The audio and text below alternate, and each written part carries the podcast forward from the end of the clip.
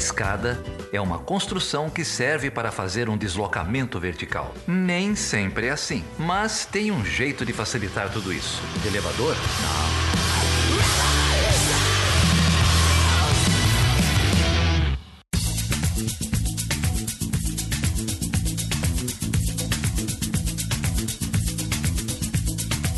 Seja bem-vindo e seja bem-vinda a mais uma edição do Chutando a Escada. O meu nome é Felipe Mendonça. E eu sou Geraldo Zaran. E hoje, Geraldo, a gente vai falar sobre o que, cara? Não sei, cara. Você que arrumou aí um, um programa aí? hoje a gente vai falar sobre, afinal de contas, quem estuda nas universidades federais brasileiras. E para isso, Geraldo, a gente recebeu aqui uma galera incrível, uma galera da pesada, uma galera que estava envolvida, inclusive, numa pesquisa que ganhou semana passada, a pesquisa no âmbito da Andifes, a Andifes é a Associação Nacional dos Diretores de Ensino Superior Brasil, e eles publicaram uma pesquisa chamada Quinta Pesquisa do Perfil é, Discente nas Universidades Federais Brasileiras. O nome correto é Quinta Pesquisa do Perfil Socioeconômico dos Estudantes das Universidades Federais. E eles vieram aqui falar para a gente um pouco sobre a metodologia da pesquisa, as polêmicas em torno da pesquisa e, afinal, sobre o perfil dos discentes nas universidades federais brasileiras. E com quem que. Bom, é claro que essa discussão está prefaciada aí por todas as manifestações nas últimas semanas, nos últimos meses, pelas propostas descabidas é, do ministro da Educação de cortar chocolates do orçamento. Não, peraí, o que, que era? É, teve o é... chocolate e teve o guarda-chuva. É. Isso, isso. Ah, é surreal, então, né, cara? É surreal. É, parece que parece que troca ministro e continua sem governo, uhum. né?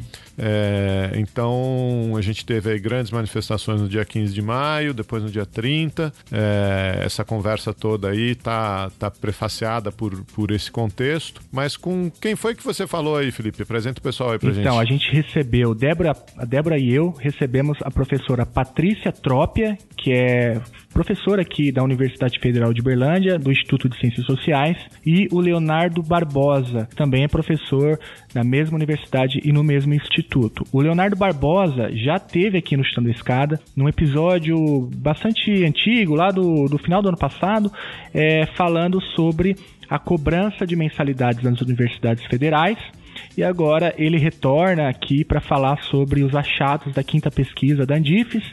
E a Patrícia está inaugurando aqui no Chutando Escada. São dois baitas, baita pesquisadores e que fizeram parte aí do, desse, desse grande grupo de pesquisa é, que coletou informações sobre os discentes e que agora vem aqui contar para gente em primeira mão sobre os principais achados. Beleza. Vamos lá que eu também não ouvi esse papo, tô curioso aí para ouvir uh, os achados, as, a metodologia, as explicações dessa galera aí. É um tema tão importante para gente, né? Educação superior, educação pública uh, no Brasil. É isso aí. Esse episódio eu acho que faz parte de uma série, né, Geraldo, de episódios aqui do Estou na Escada. A gente, além desse que eu já mencionei, do, do, da cobrança de matrículas, a gente também tem um outro episódio com o Lucas Tasqueto, quando a gente fala lá sobre é, a a, educação como mercadoria, o papel da Croton, e a gente também falou já sobre depressão e transtornos mentais na universidade, então acho que esse seria, portanto, o quarto episódio de uma série de episódios sobre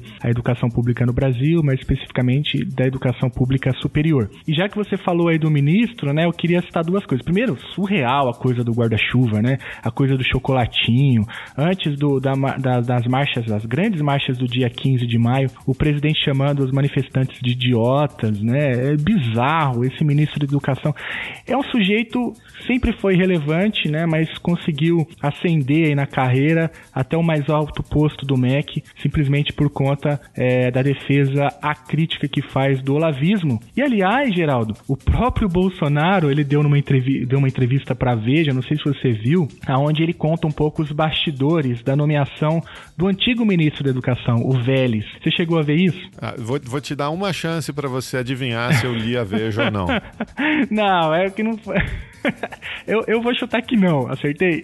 É, é porque Parabéns. repercutiu, repercutiu. Mas olha só, o Bolsonaro falou o seguinte: que foi uma indicação do Olavo de Carvalho, não vou negar. Bom, fecha aspas. A gente já tinha, a gente já sabia disso. O que é incrível é, é ouvir da boca do presidente. E aí, o, o, depois da crise que, enfim, o Vélez se meteu, aquela confusão que virou o MEC, ele ligou pro Olavo de Carvalho, o Bolsonaro, e perguntou: Olavo, você conhecia o, o Vélez? O Olavo diz: Não, eu só conhecia os textos da internet. E aí o Bolsonaro falou: É, então você namorou pela internet. Ou seja, moral da história: é bizarro, esse governo é bizarro, é, o MEC é bizarro, o Vélez é bizarro o Aitraub é bizarro, é, o chocolatinho, o guarda-chuva. Eu, eu, acho que não tem precedentes na história mundial um ministro da educação é, respondendo e é, daquela forma é, um, um, corte de gastos é, tão abrupto, tão agressivo nas universidades públicas. Olha, fica aqui meu chute de escada e já que eu tô chutando escada, eu quero aproveitar para chutar outra escada que também, já que a gente está falando de Bolsonaro, foi surreal a maneira como ele reagiu a, por exemplo, ao caso do MC Reaça, aquele tweet. O cara bateu na amante grávida é, e depois tira a própria vida e aí o presidente sai em defesa da memória de um sujeito desse. Ó, oh, Geraldo, é difícil até é, falar, enfim, eu queria usar esse espaço para deixar aqui toda a minha indignação com esse governo que de fato vive uma balbúrdia sem fim. Acho que nesse tweet aí o Bolsonaro fala do MC que queria ajudar a mudar o Brasil, né? Alguma coisa assim, é. tem uma menção dessa lá. Queria saber que, que Brasil é esse que ele ia construir, né? Com uhum. um cara é, adúltero, é, que espanca mulher. É, queria, queria saber que, que Brasil é esse que eles pretendem construir louvando é, esse tipo de coisa. É né? um falso é. moralismo, é de uma contradição sem fim, né? É, deixa aqui a, a solidariedade à família, né? Que o sucede. Uhum. A esposa, essa amante que vai ter um filho, vai ter que ser mãe solteira, né? É, sozinha aqui no Brasil. Perdeu uma vida, a gente não, não, não pode relativizar isso. É sempre uma tragédia para os que ficam, né? Mas não dá para condecorar ou comemorar as posições é, de, de pessoas desse tipo, né? É, nossa, é surreal. Que a gente, a gente, a gente tá vivendo uma conjuntura de completa inversão de valores, é um mundo invertido. É, esses exemplos que a gente deu são exemplos muito claros disso, né? As manifestações do dia 26, né? Gente defendendo moralidade por meio de discurso de dono de cabaré, enfim, foda, foda. E aí, o, o, o último caso é o caso do, do menino, menino, menino Neymar, né? O criminoso é, li, promovendo linchamento virtual. É, eu quero que esse menino se exploda e paga pelo crime que ele cometeu. Menino coisa nenhuma, né? Já é um homem formado. É, que puta, que situação bizarra. Fica aí toda a minha solidariedade às mulheres que têm denunciado o linchamento virtual, crime que o Neymar cometeu, expondo imagens íntimas de uma mulher, independente do que aconteceu, o que, que isso aí a justiça vai determinar. Mas o Neymar já pode ser considerado ele e o pai dele criminosos por divulgar conversas privadas e por divulgar o nome da, da, da mulher envolvida naquela situação. Então, enfim, é. quero tirar isso da garganta. Meu chute de escada pro Neymar, pro Bolsonaro, pro Aitraub, pro Vélez, pro Lavo de Carvalho. É, só pra Bom, claro que eu assino embaixo em tudo que você disse aí. É, quem divulgou o nome parece que foi o Datena, né? Isso, é, o pai, né? Pseudo, pseudo-jornalista, né? Pseudo-jornalista, é, isso aí. É impressionante como essas pessoas é, se beneficiam da tragédia alheia, é, fazem dinheiro com a tragédia alheia, é, estimulam machismo na sociedade, apostam né, no machismo, no conservadorismo é, da sociedade. E resta a gente denunciar aqui, lutar contra, tentar é, conscientizar. Né? É, a, a disparidade de forças nesse caso é, é, um negócio marcante. Não dá para. É o que você falou, não é menino coisa nenhuma. É, não, não, não tem que ficar se solidarizando, tentar ficar relativizando. É, o, o, lado mais forte nunca pode se, se comportar dessa maneira, é, espremendo, né, atacando, caluniando.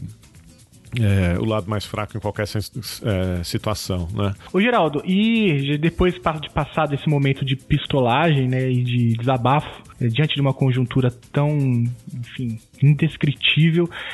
Fala aí pro ouvinte, se ele quiser apoiar esse projeto, como que ele faz? Eu, antes eu vou falar que a gente você tá deprê com essas coisas todas e com motivo, mas você saiu do Facebook, você não teve que ler todos os comentários dos crentes que fizeram lá no post do último episódio, sem ter ouvido o episódio. Não tem nada contra crente, mas os caras comentam sem ouvir o episódio, bicho. Eu, eu que tenho que lidar com essas coisas. O... Se você quiser continuar apoiando esse projeto, você pode entrar lá no chutanescada.com.br barra apoio. Você pode contribuir com a gente no Patreon, no PicPay e no Catarse. Lá no Catarse tem as nossas metas, é, tem os benefícios que você consegue, você passa a integrar aí o grupo de apoiadores do Chutando a Escada no WhatsApp, um grupinho bacana é, que a gente conversa diretamente com o pessoal. Então, a partir tem doação até de dois reais lá pelo PicPay. É, é, a gente está aceitando qualquer tipo de ajuda aí para continuar fazendo divulgação científica na área de relações internacionais, discutindo temas de política internacional aqui. É isso aí, vocês fazem esse projeto acontecer e nós estamos também nas redes sociais, no Twitter como Chutando a Escada, no Facebook e também no Instagram, sempre como Chutando a Escada. E se você quiser usar o velho, antigo, vintage e-mail, nós estamos no perguntas@chutandoaescada.com www.pesquisa.br. Ô Geraldo, eu vou deixar então o link da pesquisa que a gente vai discutir agora aí na descrição desse episódio para quinta pesquisa do perfil socioeconômico dos discentes nas universidades federais. E também vou deixar um outro link, a gente não fala, mas a Andifes publicou um painel dos cortes nas universidades federais.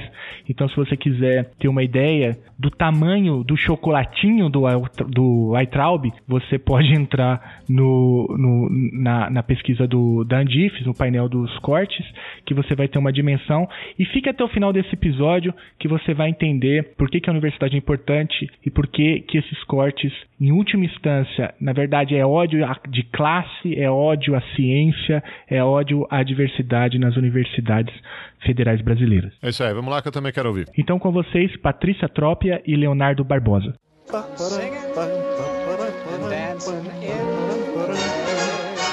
Está chovendo fake news novamente, um veículo de comunicação das pessoas que estão de mal com a vida tenta macular a imagem do MEC. No, God! fresquinha para você. No, God, please, no! No! No! No! No! Precariedade na educação Fica mais difícil do pobre aprender. Governo é o nome da corrupção. É. O pobre aprendendo, ele perde o poder. É. O fato se repete. repete Bahia é o livro. É todo dia de manhã. Barão toma café e vai pra escola. O fato se repete, irmão. Débora, e hoje a gente tem aqui a honra de receber dois professores, dois amigos, inclusive, né? É, são professores aqui da Universidade Federal de Uberlândia e um deles é o professor Léo, Léo Barbosa, um grande amigo, já teve aqui no Chutando a Escada, na, na conjuntura ali da, das eleições, quando a gente fez um episódio falando sobre cobrança de mensalidades das universidades, o Léo teve aqui e comentou um pouco sobre a quarta pesquisa nacional de perfil socioeconômico e cultural dos graduandos das IFES, e agora ele volta aqui para falar sobre a quinta pesquisa. E, Léo, muito obrigado, cara, por topar estar tá aqui com a gente de novo. É uma satisfação enorme ter você aqui. Mas não é só o Léo, né, Débora? Não, não. Quem mais a gente, a gente vai receber também a professora Patrícia Trópia, né? Que está aqui para bater um papo aí sobre essa pesquisa importantíssima que vocês fizeram sobre o perfil aí socioeconômico das instituições federais de ensino, né? Então, prazer recebê-la aqui, professora. Nossa, prazer é meu. Obrigada. Vai ser ótimo poder discutir os resultados da quinta pesquisa. Muito bom, muito bom, Patrícia, ter você aqui. Bom, antes da gente então falar sobre a quinta pesquisa, eu queria, antes de mais nada, parabenizar vocês. Eu sei que a equipe é muito maior, não é? Até vocês poderiam falar um pouquinho sobre isso é, já já. Queria, mas eu queria parabenizar porque essa pesquisa parece que veio em boa hora, não é isso, Patrícia? Sim, né? nós fizemos o lançamento, na verdade a Andifes né, fez o lançamento da quinta pesquisa. É importante dizer que essa é uma parceria da Universidade Federal de Uberlândia com a Andifes, foi inclusive feito um convênio. É, a Universidade Federal de Uberlândia realizou a pesquisa envolvendo uma equipe bastante extensa de técnicos, de estudantes na condição de estagiários e de docentes, é, e a Andifes deu uh, o suporte material. Né? Essa equipe ela foi coordenada por mim e pelo Léo. Uh, a equipe de TI ah, que já tinha trabalhado na quarta pesquisa, tinha desenvolvido o sistema computacional. Ela é composta pelo Alexandro Mariano e Romualdo Matias, que são da Prograde. É, os analistas, né, nós convidamos especialistas, estudiosos ah, de diferentes temas né, ah, que dizem respeito ao perfil no Brasil inteiro. Então, Darcilene Gomes, é o Davidson Canguçu de Souza, que é da Unifesp, o João Feres Júnior, que é da UERJ, a Leonardo, né, da, aqui da UFO. O nosso estagiário, né, nós tivemos uma assessoria é, bem é, consistente do, do André Santiago Maia, da Fundacentro da Bahia. A Fernanda Belisário foi a nossa secretária, uma equipe de estagiários, estudantes, e eu fiz a coordenação geral aí junto com o Leonardo. É uma equipe bem extensa que é, foi muito importante, um trabalho muito árduo, uh, que começou em, ainda em meados de 2017, quando a Andifes decidiu que era muito importante fazer a pesquisa, nós já tínhamos planejado mais ou menos como seria, ou seja, já, já tínhamos a ideia do questionário, de replicar o questionário e aperfeiçoar o questionário da quarta pesquisa. É, a nossa equipe de TI já vinha desde 2014 para cá, melhorando, estudando como aperfeiçoar o sistema computacional.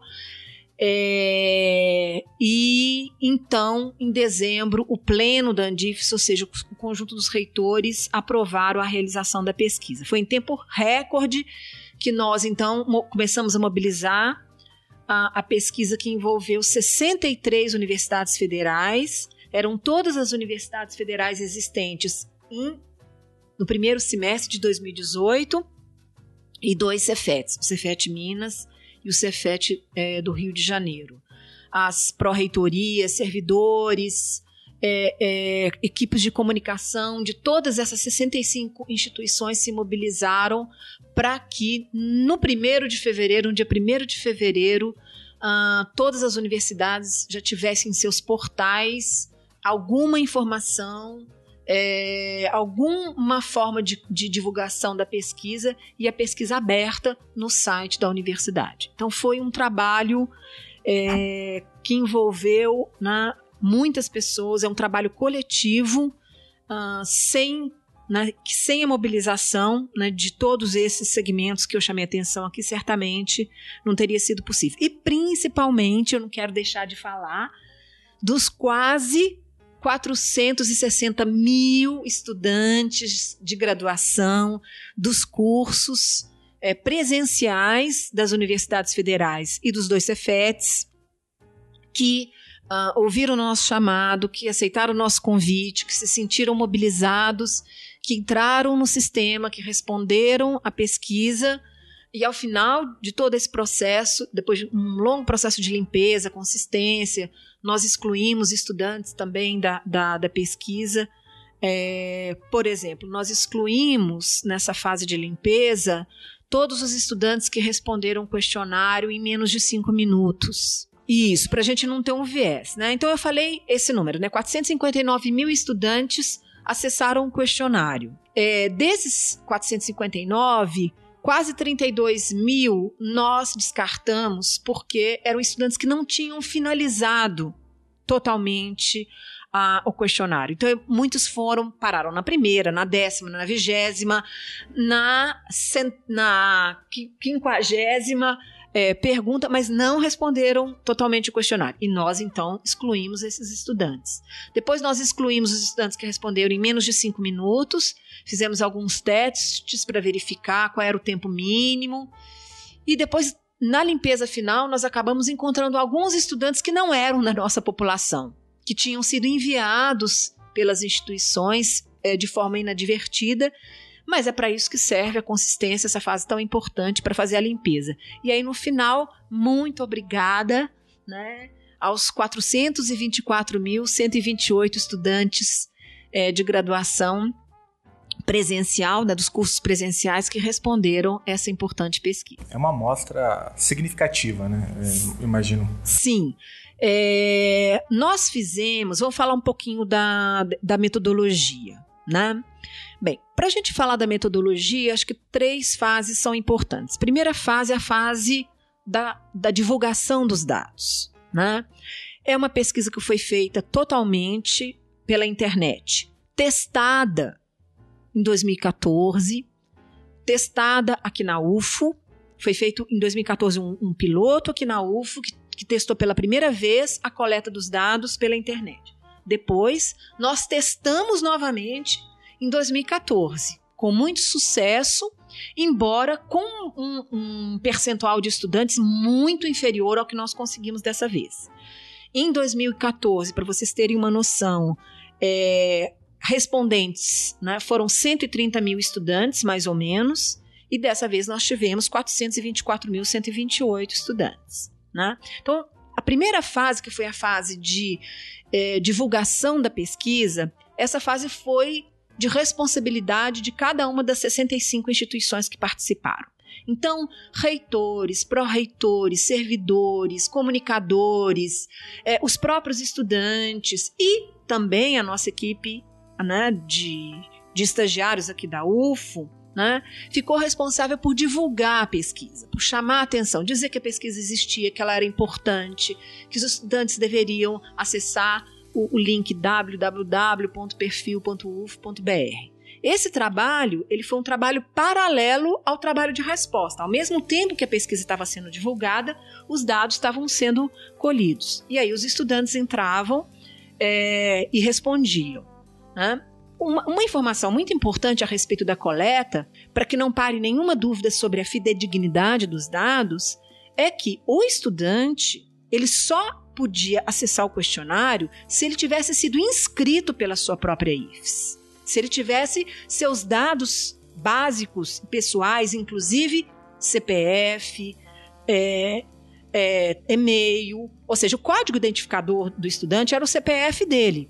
Então, nós recebíamos um conjunto de dados prévios de cada um dos estudantes dentro desse perfil, e quando o estudante digitava o link de acesso a, ao formulário, ele tinha que digitar o CPF dele, inserir a informação de qual que era a universidade ou o Cefet que ele estava vinculado, e aí só assim né, que o sistema reconhecia que era fidedigna, fidedignas aquelas informações, que o sistema abria o questionário para o estudante. E mais, quando o estudante terminava de responder o questionário, mesmo que ele quisesse, mesmo que ele tentasse, o, question... o, o sistema estava fechado para ele. Nós fizemos inúmeros testes e nós não tivemos nenhum problema durante todo esse processo. Nenhuma denúncia, nenhum questionamento. Nós tivemos, assim, estudantes que tinham dificuldade de ter acesso porque a universidade não tinha não mandado tinha, não tinha enviado os dados. o dado. Geralmente, aluno é, calouro, que tinha acabado de entrar e a universidade não tinha mandado os dados. Né? Bom, e a terceira fase, né, que é, é muito importante, que é essa fase de crítica e consistência dos dados. Né? Porque, embora a estratégia de divulgação ela tenha sido muito heterogênea, cada universidade utilizou de uma determinada maneira.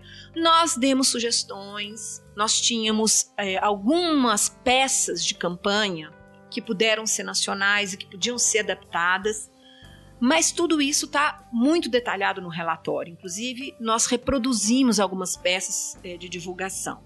Agora, o mais importante é que, feita essa divulgação para uma pesquisa que é a amostral, não é censitária, que é aleatória, mas não é probabilística, né? Então essa, todas essas estratégias elas são completamente condizentes com um plano amostral, com um plano de pesquisa que nós tínhamos em mãos, que era uma pesquisa é, por amostragem é, estratificada pelas IFES e, portanto, uh, não probabilística. Bom, feito tudo isso, como é que a gente sabe que o nosso resultado é um re resultado robusto? Né?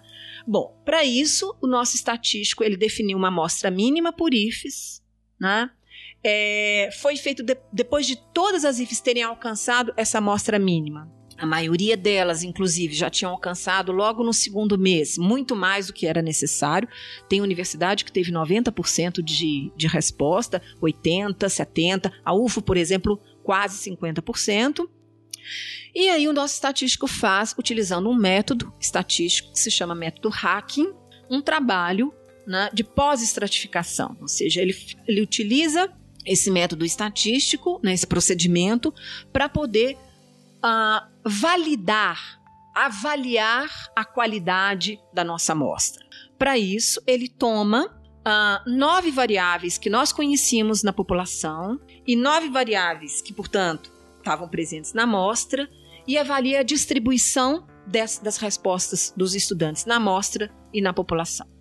E aí, depois de fazer vários procedimentos dessa natureza, usando esse método que está né, é, tá tudo muito bem é, esclarecido no final do, do relatório, né? É, ele então nos devolve a certeza, a confiabilidade de que se tratava uma amostra, de uma amostra bastante confiável, muito boa para aquele resultado. Então, são esses, né, são esses cuidados que nós tivemos durante todo o processo que tem nos uh, dado muita confiança né, nos resultados que nós alcançamos. Além do que, né, é foi uma amostra de 35,3%, ou seja, né, uma, uma amostra robusta, é, mesmo que nós, nós queríamos que fosse uma pesquisa censitária, a gente queria ter essa né, conseguir que todos os estudantes respondessem, mas na nossa avaliação, né, depois, o Léo pode até falar sobre um pouco sobre isso, é, para a pesquisa ser censitária, ela teria que ter sido compulsória, ou seja, uma vinculação da pesquisa na matrícula, condicionando né, a, a resposta, a, a, desculpa, condicionando a matrícula à resposta dos estudantes. Isso algumas, algumas universidades fizeram, mas nem todas. Né? Então, isso evidentemente gera é, é, e gerou níveis de participação diferentes, mas que foi compensado, que foi avaliado e que foi ponderado utilizando né, esse método hacking, que aliás já tinha sido utilizado na pesquisa de 2014 não sei se eu, se eu já vou adiantar muito o assunto, assim, mas o, uma coisa que me chamou muita atenção e que talvez isso tenha gerado é, uma repercussão que é importante do relatório, né? É o relatório, é que esse relatório ele mostra informações que são fundamentais e que refutam o relatório do Banco Mundial, né? aquele relatório lá atrás, acho que de 2017, né, que vocês inclusive mencionam aqui, que no documento do Banco Mundial eles praticamente vão afirmar né, que as instituições é, públicas de ensino superior no Brasil elas tendem a, a ser de famílias mais ricas e que que teriam frequentado, né, os alunos teriam frequentado as escolas privadas de ensino médio, né? E o, logo na introdução do trabalho vocês vão trazer dados muito importantes mostrando inclusive o perfil de renda, né? Quem é, quem são as estudantes e estudantes das IFES no Brasil. E o perfil é justamente o contrário, né? E não é só um, um relatório, né? Um levantamento desse, desse relatório. Né? Então eu peguei aqui o relatório de vocês, aí eu fui olhar as pesquisas que foram realizadas, né? De 1996 2003, 2010, 2014, 2018, né? Então, esse perfil ele vai evoluindo, a gente vai percebendo e aí depois eu vou querer fazer perguntas assim das mudanças que foram acontecendo, né, ao longo desse período que é, trouxeram resultados importantes. Mas eu queria saber um pouquinho de vocês assim, por que há essa divergência entre os dados? Vocês colocam isso no relatório, mas para quem não teve a oportunidade de ler, queria que vocês explicassem um pouco melhor para a gente, enfim.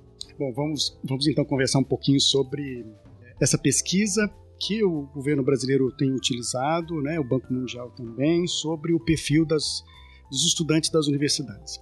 Bom, primeiro é bom que se diga que é, tanto o MEC quanto o Banco Mundial têm usado os dados da PNAD, né, da PNAD de 2017, nossa pesquisa nacional por amostragem de domicílio.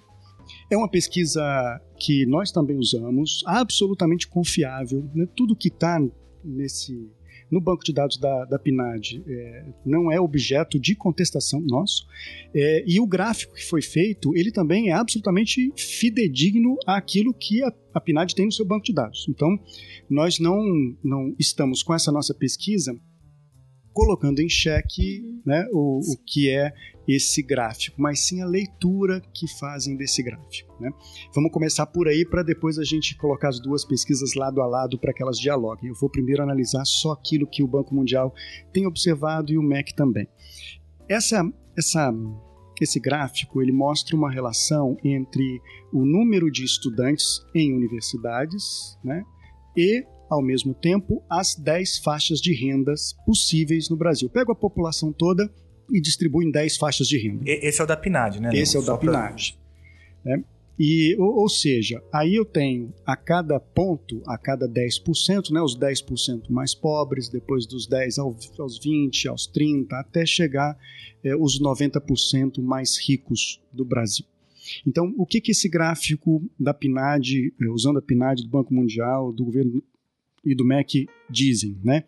Que existe uma, uma relação direta entre o volume de estudantes e a presença desses estudantes nesses percentis. Ou seja, quanto mais é, maior o volume de renda, né, quanto mais próximo dos 10% mais ricos, maior é o volume de presença desses estudantes dentro é, das universidades, dentro do ensino superior. O que, que primeiro a gente precisa observar, olhar esse gráfico? É que esse gráfico primeiro não diz para a gente é, quanto de renda cada percentil desse teria. Então, observando o que seria, por exemplo, um salário mínimo de renda per capita, seria aí algo como até 70%, em torno de mais de 70% da população brasileira vive com até um salário mínimo de renda per capita. Então, essa distribuição da PNAD, ela mostra para a gente né, que de, de, da faixa de 0% né, até os em torno de 70% da população que estão dentro da universidade hoje são pessoas que têm até um salário mínimo. Então dá a impressão que ao chegar aí perto de 70%, né, percentil 70, decil 80, nós estamos chegando perto daquelas camadas mais ricas da população brasileira. Isso é um, um salário mínimo mês per capita. Né? Então é bom que se diga isso para que a população não, não observe que ali nós estamos realmente falando do agrupamento mais rico. Dos 1%. Né? É, porque a, a, fatia que é endinheirada, ela deve estar com menos de 5% da população. Né? É, então isso, isso é importante dizer. A segunda coisa que é importante dizer, agora colocando, é, aliás, antes de, de, colocar as pesquisas lado a lado, né? Esse dado da PNAD ele é um dado capturado a partir da visita a domicílios. É, quantos domicílios são visitados para que eu extraia esse dado? Em todos esses domicílios, eu tenho pessoas que são universitárias? Claramente não. que não. Claramente que não. Então não é uma, uma pesquisa feita diretamente com o universitário. Ela é feita com os representantes de domicílios que vão dar informação sobre possíveis universitários. Então, isso é uma primeira grande diferença em relação à nossa. A nossa é feita diretamente com o universitário. Uma segunda importante diferença é que essa pesquisa da PNAD, ela extrai exclusivamente estudantes do ensino superior. Não está sendo feito aí a, a, a divisão se esse ensino superior público ele é municipal, ele é estadual ou ele é federal. O que isso quer dizer? A nossa pesquisa ela diz respeito exclusivamente a estudantes de universidades públicas federais. E a PNAD não separa. E a PNAD não separa. A PNAD separa uh, instituições de ensino superior públicas, públicas de privadas, mas não faz a divisão e federal. Isso. Então isso já dá uma diferença muito grande. Um terceiro, uma terceira diferença importante. O recorte que é utilizado na PNAD é para pessoas que vão de 18 a 24 anos. Essa pesquisa da PNAD só 18 a 24 anos. Se nós observarmos. A importância de ler as notas né, de rodapé, Adela. Tô aqui falando, tá na nota de rodapé, você não É. leu. Então, É, o que é um problema. É um né? problema. Sim, sim. é. Então, exclusivamente, né? Aqui diz o relatório, né? Que o, o banco se vale dos dados da PNAD, recortando o público exclusivamente entre pessoas de 18 a 24 Isso. anos, né? Que é um perfil muito. É, é o majoritário Não, Sim. ele é majoritário. que é está o em maior torno de perfil. 70%, mas Tá, eles mas- deixam de fora Muita gente. 30%.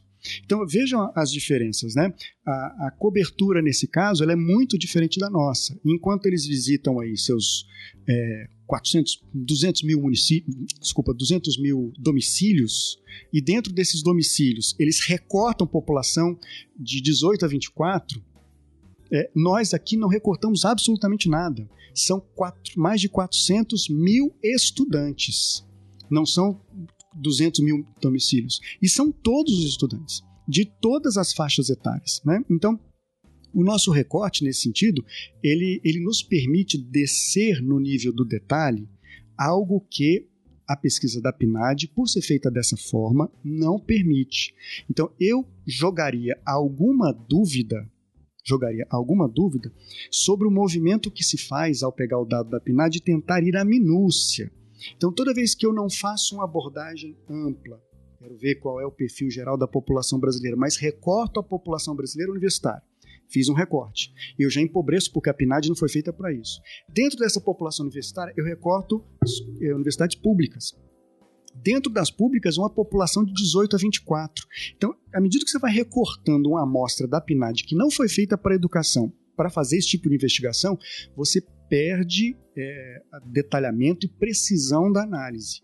Né? E eu acho isso importante de ser dito, sem, não, não estamos aqui contestando a validade da PNAD. Estamos Sim. dizendo que o objetivo dela não foi o de registrar na minúcia a caracterização dessa população, nesse caso, né, dessa amostra de estudantes universitários do ensino superior federal brasileiro. Então, nesse sentido, eu diria, a PNAD ela é fantástica para muitas coisas, mas ela não dá conta, com o grau de precisão que a nossa de registrar o perfil dessa amostra e depois das ponderações, depois de, de- da expansão, ela expressar a população de 1 milhão 200 mil e 300 estudantes Léo, das universidades Eu federais. queria acrescentar só mais um probleminha da, da, da PNAD e uma diferença com a nossa pesquisa. É que a PNAD, Pesquisa Nacional por Amostra de Domicílio, além da questão né, da unidade ser o domicílio, ela é feita nas grandes capitais e nas regiões metropolitanas. E nós temos hoje, com pesquisas já consagradas, e eu cito pesquisa da Vera Cepeda, por exemplo, um dos fenômenos mais importantes que é o da interiorização. Quantas cidades do interior do país são é, objeto de investigação ou entram na amostra da PNAD? Enquanto nós fizemos a pesquisa né, em praticamente todas as cidades, ou seja, todas as cidades onde estão os, os campi né, das universidades federais e dos Cefetes, não todas, mas praticamente todas, mais de 90%, a PNAD não pega todos os municípios. Então, essa é uma outra diferença importante. Né? Principalmente se nós pensarmos no interior, no perfil do estudante no interior, né? que a, a nossa pesquisa captou dados né, da região norte, da região nordeste, em termos de renda, em termos de cor, em termos cor e raça, né, de etnia, que é provável né, que a PNAD não captaria. Então, esse comentário, né, essa avaliação que nós eh, fazemos né, a respeito de eh, quem é hoje, qual é hoje a principal fonte de dados do perfil dos estudantes das universidades federais. A nossa pesquisa é uma dessas fontes. né? Se nós fizermos o censo com o rigor que os nossos colegas do IBGE querem fazer em 2020, nós vamos ter alguns dados importantes sendo publicados, mas não com abrangência, porque a nossa pesquisa, né, a todos aqueles que tiverem a curiosidade eh, de conhecer, e é importante mencionar que o relatório executivo que Felipe e Débora estão mencionando, esse relatório está na página da Andifes, talvez até fosse o caso de, de anexar né?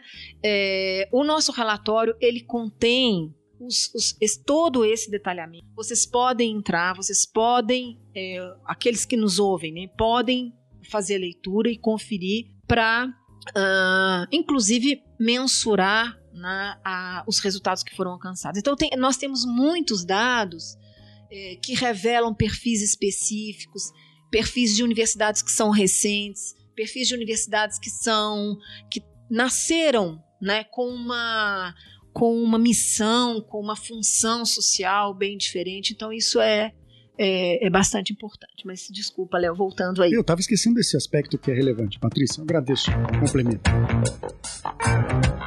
complemento. Get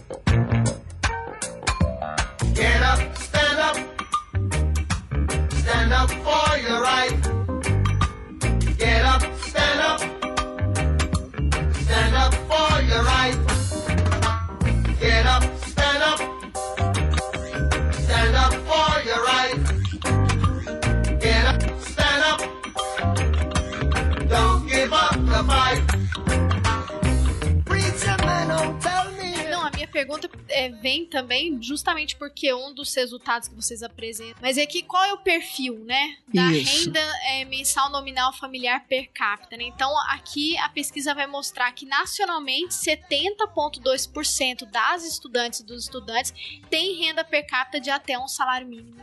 Que é uma informação importantíssima para a gente pensar Isso. quem estuda nas universidades Eu, eu federais. até, se você me permite, Patrícia, Claro. porque eu acho que essa foi uma das principais polêmicas que, que pelo menos eu tive contato quando a Andifes publicou é, esses dados. Eu mesmo fui autor de um texto é, que foi publicado na Carta Maior, que também gerou certa polêmica. É, o Léo foi é, muito feliz na fala dele quando ele menciona, por exemplo, essa faixa de renda per capita de até um salário, e aqui a pesquisa até um salário mínimo e meio, né, para chegar nesse 70,2%. Mas eu queria, é, eu- eu- na página 46 da pesquisa tem um dado importante que faz um, um- um- uma afirmação que eu queria que o ouvinte prestasse atenção. Diz lá o texto, né? É importante notar que em um país marcado por profundas desigualdades sociais e educacionais, o A estudante universitário não faz parte da camada mais pobre da população, já que os setores mais pobres e miseráveis nem mesmo chegam a concluir o ensino médio, principal fator de exclusão ao ensino superior. Eu queria fazer essa citação justamente para a gente entender qual é de fato então o papel da universidade é, na absorção das camadas mais pobres da população. Bem, primeiro acho que uma, uma informação importante para o ouvinte é o seguinte: por que um e meio salários mínimos? Né? Que referência é essa?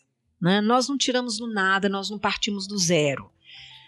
Bem, o, a, a pesquisa de perfil socio, socioeconômico e cultural ela é uma demanda do FONAPRAS, que é o Fórum Nacional de Pró-Reitores de Assistência Estudantil. Desde os anos 90, que o, o, o, os, as diretorias, os grupos, os assistentes sociais das universidades, preocupados em definir critérios para o estabelecimento de ações e programas de assistência estudantil, se, se preocuparam com a definição de qual que seria a renda per capita ah, mínima, né? É, ou melhor dizendo, qual é a faixa, em qual faixa de renda per capita esses alunos estariam inseridos. Bem, quando surge o debate sobre o PNAES e quando surge o debate sobre cotas, é a, é a faixa de renda de até um e meio salários mínimos que vai orientar a definição da política nacional. Vocês devem saber que uma das cotas possíveis, bom, as cotas, elas são, né, nós temos algumas modalidades de cotas, todas elas condicionadas, né, ao à escola pública, aos estudantes terem frequentado escola pública no ensino médio, mas as outras, os outros critérios eles variam. Um desses critérios é a renda, outro, outro desses critérios serem pessoas portadoras de necessidades especiais ou de deficiências. E outro critério é PPI, pretos, pardos e indígenas. No que diz respeito à renda, o decreto do PNAES define que vai ser coberto, ou que pode ser coberto, estudantes que estudarem em escola pública ou tem renda per capita familiar mensal de até um e meio salários mínimos. Isso, decreto Pinais. Do Pinais e, e as cotas também. Então, nós temos duas importantíssimas políticas, uma de acesso dos estudantes e outra de cobertura desses estudantes dentro das, das universidades, que são balizadas por um salário mínimo e meio per capita. Pois bem, nós então, né, nas pesquisas, ao longo das pesquisas, né, e nessa de 2018, Uh, nós, a, a, pergunta sobre renda era qual é a sua renda, a renda bruta familiar, nós explicávamos o que era a renda bruta, depois nós perguntávamos quantas pessoas na sua família vivem daquela renda e nós calculamos a renda per capita. E produzimos esses dados em função dessas faixas de renda. Então, o que, que, o, que, que a, a, a pesquisa revela? Ela revela que na faixa até o e-mail salários mínimos, nós temos hoje 70,2% dos estudantes nacionalmente falando. Se nós formos considerar regiões, unidades da federação e até cursos, é claro que isso muda, muda muito. O sul do país é, um, é, um, é, uma, é uma região que tem renda per capita mais alta do que o, o norte e o nordeste. Né? Mas foi assim que nós, nós chegamos e demos importância a esse dado. Isso não significa o fato de nós termos 70,2% da, da nossa população, ou seja, dos estudantes, inseridos na faixa até o imenso salários mínimos, que os estudantes mais pobres ou que a população mais pobre do país esteja na universidade. Qual que é a faixa de renda que dialoga mais com a pobreza? A faixa de renda até meio salário mínimo, né? Que é uma faixa de renda que teve uma explosão de 2010 a 2014. Em 2010 era meio por cento. Em 2010 Calma aí, 2010 era meio por cento. Meio por cento dos estudantes estavam inseridos na faixa de renda até meio salário mínimo. Em 2014, a quarta, quarta versão, houve uma explosão no ingresso desses estudantes, passando a quase 32%. E houve agora em 2018 uma pequena queda para 26,6%.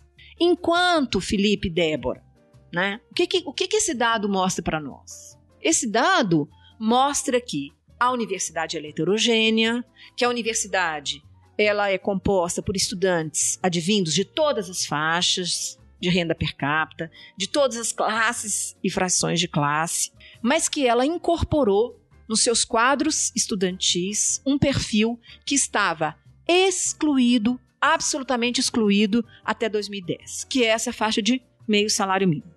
Essa faixa de meio salário mínimo corresponde hoje a mais de um, a pouco mais de um quarto, 26,6%, né?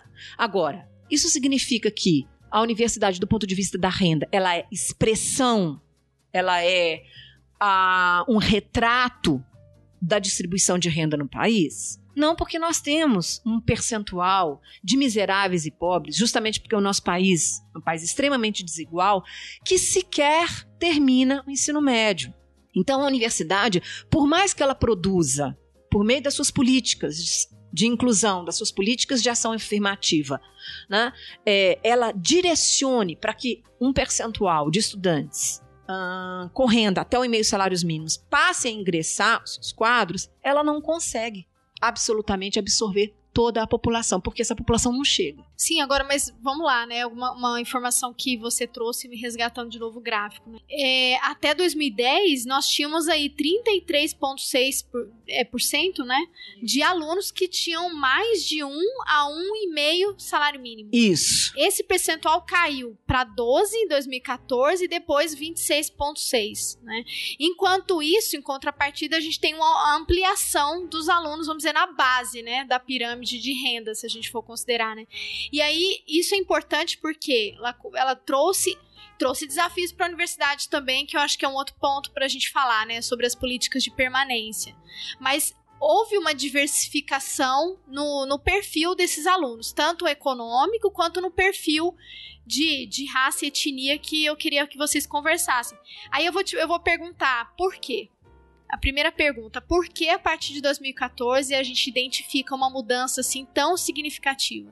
Bom, antes de responder sua pergunta ainda, Débora, acho importante a gente dizer pro, pro ouvinte que, muito embora a gente ainda não espelhe, como a Patrícia disse, né, a, a sociedade brasileira do, do, ponto de vista da renda, nós nos aproximamos. O, o movimento é de aproximação. É, esse é o ponto, Léo. Esse né? é o ponto. O movimento, né? Isso. Há uma tendência. É claro. Há uma tendência. E foi isso que nós colocamos na, no nosso relatório.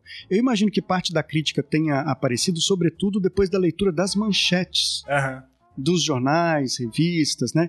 E que é, os jornalistas, talvez a gente pudesse inclusive ter dirigido né, algo um pouco mais específico para os jornalistas, mas houve uma apropriação né, da, dos resultados no sentido de dizer, bom, olha, até um salário mínimo e meio são estudantes que fazem parte daquilo que a gente chama de vulnerabilidade. E a Patrícia disse muito bem, pontuou muito bem. Até um salário mínimo e meio, nós temos um perfil de estudantes que as políticas públicas educacionais entendem ser o corte para acessar políticas de assistência estudantil. Esse é o corte por ingresso, por exemplo, nas cotas. Então, quando o estudante se autodeclara né, com uma renda, é, é que, usando a renda como argumento para ingressar nas cotas, eu venho de escola pública e tenho a renda até quando o corte que é estabelecido é o de um salário mínimo e meio. A mesma coisa acontece para o PINAIS e para outras políticas. Então, como a, a pesquisa foi encomendada por um, um fórum que trabalha com assistência estudantil, o fórum queria saber qual é o tamanho da população nas universidades que hoje seria público alvo potencial.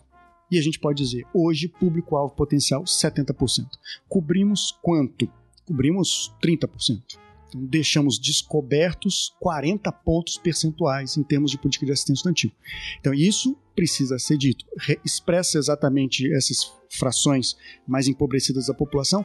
Não, e nós esperamos que um dia sim o movimento da universidade tem sido nessa direção, de espelhar cada vez mais. Agora, a gente pode dizer, espelha muito bem a distribuição sexual, espelha muito bem a distribuição por cor e raça.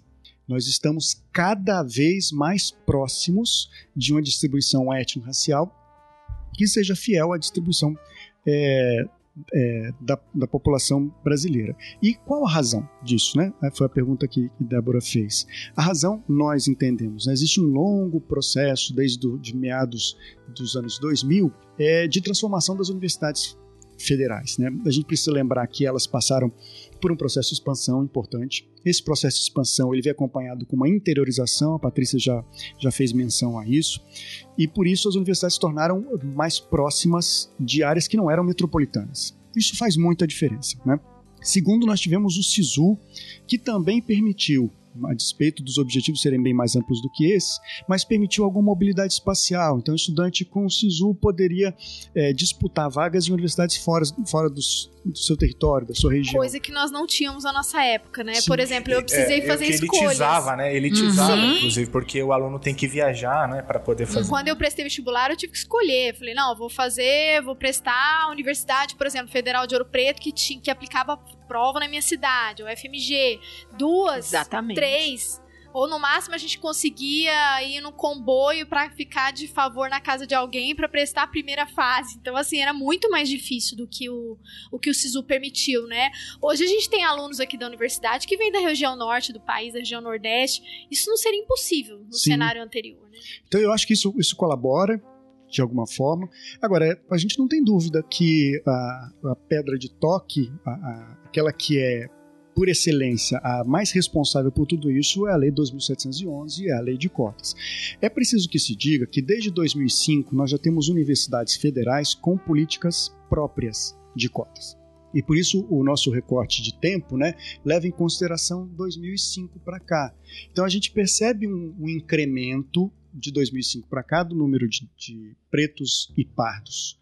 Né? Mas a partir de 2013, a, a lei ela é aprovada em 12, em 13 todas as universidades precisavam é, reservar no mínimo 12,5%, no máximo 50%, né? poderiam aumentar isso gradativamente até 2016, até fechar os 50% de reserva de vagas. Então nós tivemos um crescimento importante. Né? Tem, há um gráfico muito bonito é, na nossa, no nosso relatório que mostra o crescimento de, do número de estudantes é, que são cotistas, né, que entraram via cotas, e, e, aqueles que entraram por demanda universal, e o recorte de, de cor desse público. Então, muito importante fazer esse tipo de registro. A explosão ela acontece depois de 2013. Por isso que o registro, no caso de renda, né, no corte de renda, o registro é 10. Nós temos um perfil muito claro que se reproduziu nas últimas pesquisas. Então, 96, 2003 e 2010, a alteração do perfil de renda ele é mínimo. Ele é mínimo. Quando nós saímos de 10 para 14, ele dá um salto muito impressionante. E a, a, o nosso, a nossa grande surpresa foi justamente essa fração que a Patrícia destacou, ou seja, aquela que vai de zero a meio salário mínimo, é, é uma fração que saiu de quase nada né, para os seus 31%. Isso é muito relevante. Para que a gente pudesse amplificar isso até que se espelhasse com fidelidade o retrato da, da população no Brasil, a gente precisaria também que essa população chegasse com mais facilidade ao ensino médio, né? Nós precisaríamos também de que as políticas de permanência elas fossem ainda mais amplas, elas conseguissem garantir para esses estudantes é, um conjunto de de acesso a serviços, acesso a direitos, porque, em última instância, é disso que nós estamos falando. Né? A nossa Constituição é muito clara, ela diz que a educação é um direito. O Estatuto da Juventude ele reforça a ideia de que esse direito também é um direito ao ensino superior. Então não há o que se discutir que as pessoas no Brasil têm, de maneira universal, direito à educação. Mas um estudante que entra com menos renda do que outros, eles não só trazem da família um conjunto de heranças, né, um conjunto de legados sociais, como ao chegar aqui, se o suporte não for dado, ele não vai conseguir usufruir das oportunidades acadêmicas. Então, a política de assistência estudantil ela passa a ser fundamental. E aí eu associaria na pergunta da Débora, né, se deve a quê essa, esse movimento, essa modificação do perfil? Também ao quarto elemento, que é a criação de um do Programa Nacional de Assistência Estudantil, PNAES, que foi criado em 2007, numa portaria normativa do MEC, a portaria número 39, e depois ratificado na forma de um decreto presidencial em 2010, o decreto 7.234. Se não fosse isso, todo esse público que ingressou em 2013 e 2014 e fez inflar essa fração né, do nosso público de até um e meio salário mínimo, uma porcentagem gigantesca já deveria ter evadido porque não conseguiria se manter aqui. Então, isso, esse novo retrato, é resultado de políticas públicas, não é resultado do laissez-faire, não é resultado de boas esperanças, boas expectativas, grande torcida. Se não pusermos a mão na massa para fazer diagnóstico, realização, implementação de política pública e depois avaliação, a gente não chega a resultados desse perfil.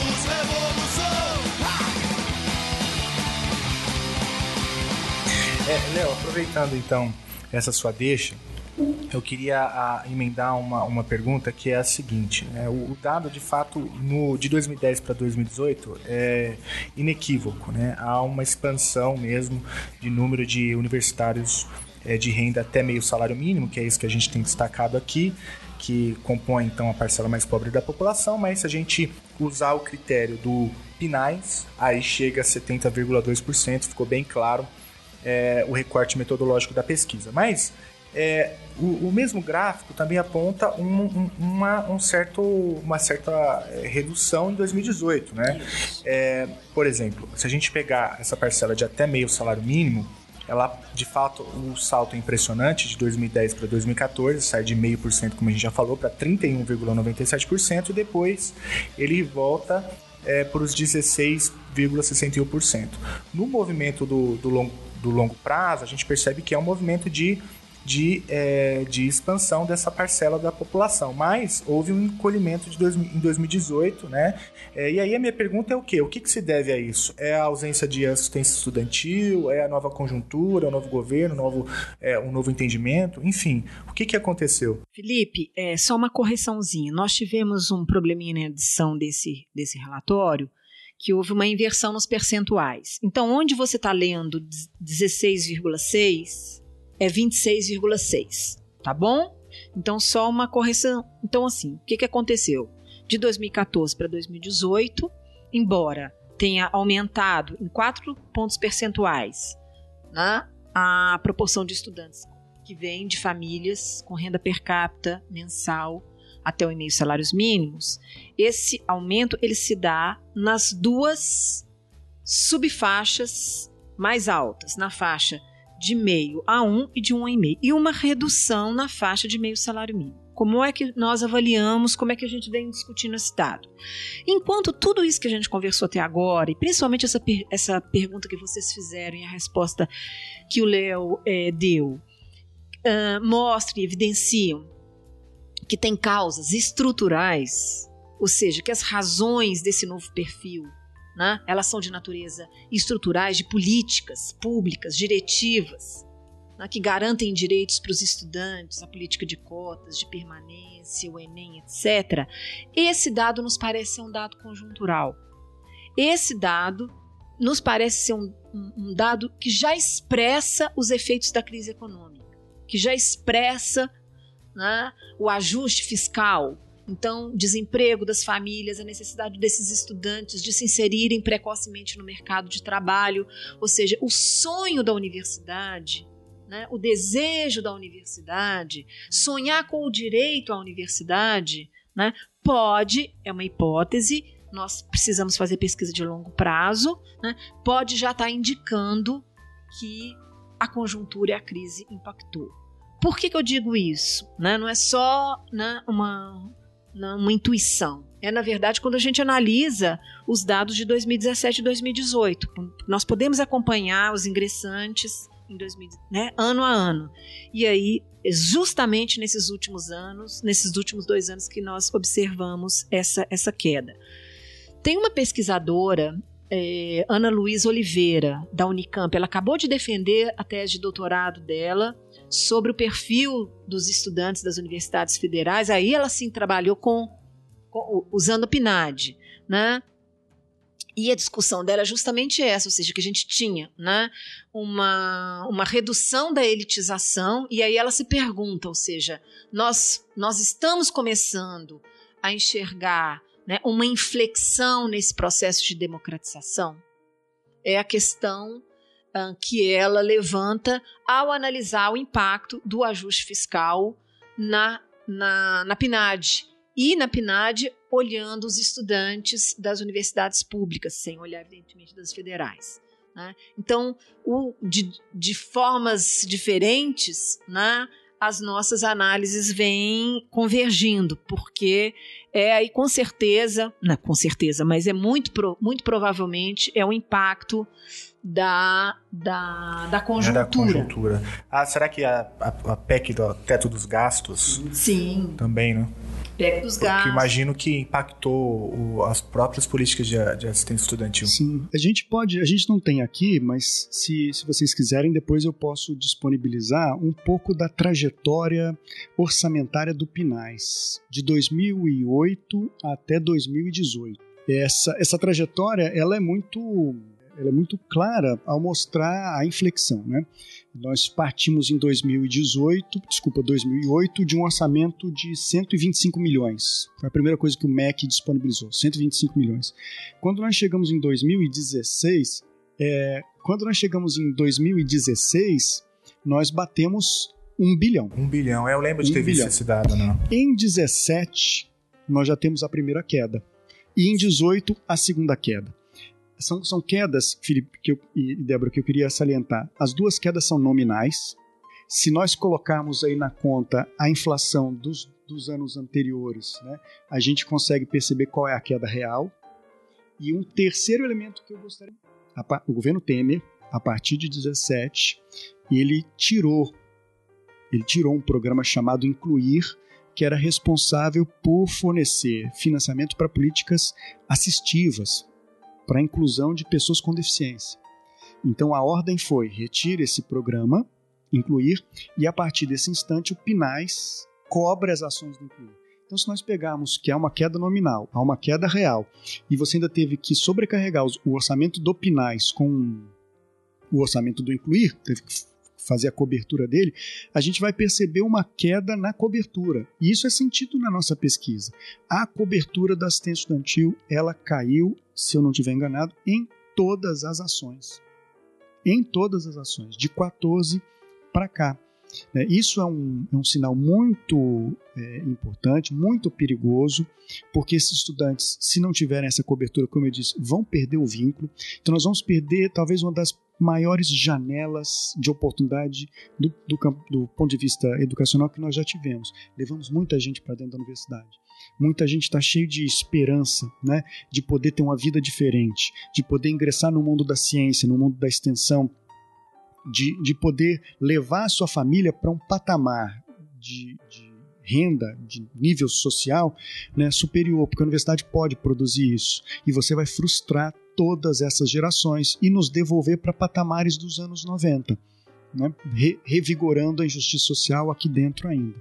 Então eu acho isso muito importante registrar. Essa queda a gente imagina que seja então é, reflexo da conjuntura, a emenda constitucional 95, o ajuste dos gastos, mas ao mesmo tempo é, a, o corte de alguns outros programas. Eu queria aproveitar o momento aqui já para fazer uma correção na minha fala. Quando eu estava tratando do gráfico do Banco Mundial, né, eu disse que é, a, até um salário mínimo a gente chegava ali ao percentil 70, nós chegamos um pouco acima do percentil 50. Acima do 70 um salário mínimo e meio. Só que ao mesmo tempo quero também dizer que tinha esquecido, Patrícia, de mais um argumento importante. Essa pesquisa da PNAD ela leva em consideração estudantes de EAD e de cursos presenciais. O nosso recorte é só presencial, né? Então, por todos esses motivos, queria só acrescentar esse, né? Também é a, a, vai haver divergências entre as análises das duas pesquisas. Eu queria só acrescentar, né? O Léo falou da injustiça. O que é injustiça? A injustiça é a população brasileira, e aí dos mais pobres aos mais ricos, tem sustentado a universidades, as universidades públicas esses anos todos. E exatamente no momento numa conjuntura ainda muito recente, que essa universidade começa a receber estudantes com renda até o e-mail salários mínimos, né, se coloca o debate sobre a justiça. É, então, é. não é à toa, né? Não, é, não à, toa. é à toa. Então, assim, justamente no momento que a universidade ela começa a ser um pouco menos injusta para com aqueles com seus, se coloca o debate sobre a justiça né, é, a respeito de mensalidades, de pagamentos, etc. E tal. Então, só para a gente pensar sobre isso, né? Esses dados eles são importantes para a gente poder fazer reflexões, né? Sobre as questões que estão colocadas, os argumentos que estão colocados. Eu queria fazer uma pergunta com relação a isso, Patrícia, mas antes eu vou comentar uma coisa que o Léo que o Léo disse, né? É sobre assistente, assistente estudantil. Porque o corte que nós vivenciamos agora, né, do governo no financiamento, é, ele também não está computado nessa assistência estudantil, porque o aluno que não pedir assistência, seja moradia, seja assistência à alimentação, que é muito restrita dentro da universidade porque não dá conta de cobrir todos, né?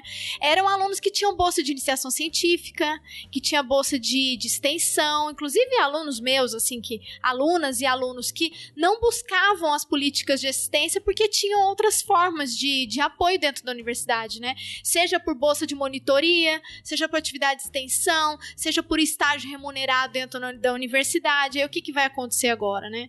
Então, uma, uma política, né, um orçamento que já era reduzido para ajudar na manutenção e reduzir, reduzir a evasão desse, desse, dessa parcela importante dos estudantes, né, das estudantes, vai aumentar. Porque aí você tem um corte na pesquisa. Aquele, aquela aluna que tinha iniciação científica vai precisar recorrer às políticas de assistência estudantil dentro da universidade. Então vai inflando mais aí no sistema que já é capenga, né? Que já não dá conta de, de, de abrigar todos os alunos, né? Eu vi o mapa de vocês, assim, tem vários gráficos lindos, né? Aquele do perfil de raça é, e, e traz os dados da PNAD, né? Do, da população e mostra bem como como hoje, né, a, a universidade representa, é, se não for pela renda, pela classe, pela raça, né? Aí etnia tem uma representação importante, mas aí tem um perfil por região também que é muito interessante, né? É, de quem são essas estudantes, esses estudantes, né? Então, assim, por exemplo, quem veio de escola pública, né? Ah, esse é um dado importante, porque eu, geralmente o senso comum vai dizer, ah, não, o aluno que vem para a universidade pública federal é um aluno de escolas privadas, né? E aí os, os dados vão mostrar que, na realidade, no, na, no perfil nacional, é, alunos que, aqueles que estudaram só escolas públicas representam 60,4% das estudantes e dos estudantes, né? E em regiões a situação fica até mais ampla, né? Na região norte, por exemplo, 74,2% né, das alunas vieram da universidade pública. Então, assim, são dados que eu achei interessantíssimos, assim, para a gente ter em mente para quebrar com muitos preconceitos, né? Inclusive indígenas, né? Que ainda é muito pouco representada, né? A população indígena, mas ainda assim tem um percentual, houve um aumento se a gente comparar com a década de 90. Né? Termos absolutos é importante. Sim, uh, conversando com alguns colegas da área, né, para tentar entender essa inserção, é claro que isso também é, é política pública, ou seja, cursos que foram voltados para afrodescendentes, para estudantes indígenas, mas é, há a política de cotas, né? PPI que tem um impacto enorme no norte. O norte é a região que a gente tem a maior diversidade, maior percentual de indígenas aldeados e não aldeados, mas também é importante chamar atenção para que a, a, o percentual da população indígena brasileira aumentou.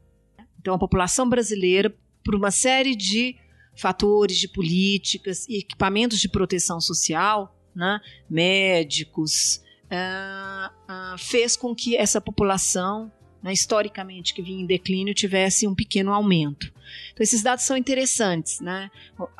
Uma, uma, uma né, não é só a política, né, não é só a política educacional no ensino superior que teve essa intenção, né, que teve esse veio da diversidade, mas outras políticas, outras ações, né, mesmo que elas não sejam políticas públicas, mas ações localizadas de, de proteção, de redes de proteção para estudantes indígenas nas cidades, para que eles possam se, se locomover, mobilidade, para que eles possam ficar na, nas cidades. Né?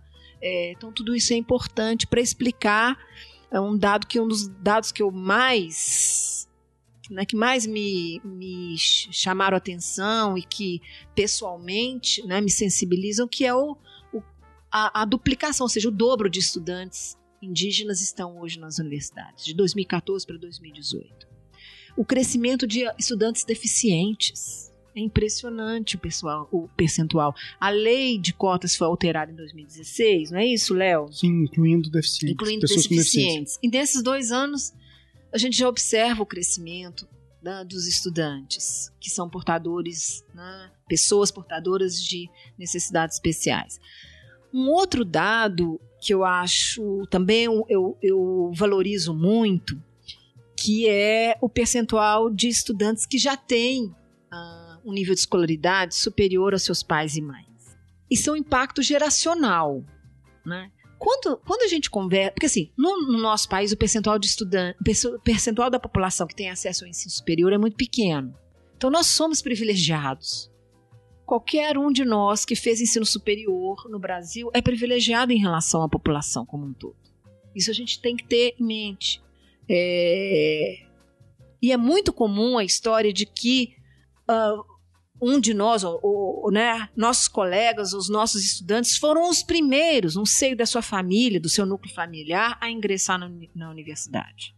O dado que nós estamos apresentando aqui não é, um, não é um dado que fala sobre a originalidade ou o pioneirismo da entrada do estudante na universidade relativamente à sua família, mas aos pais e mães sim.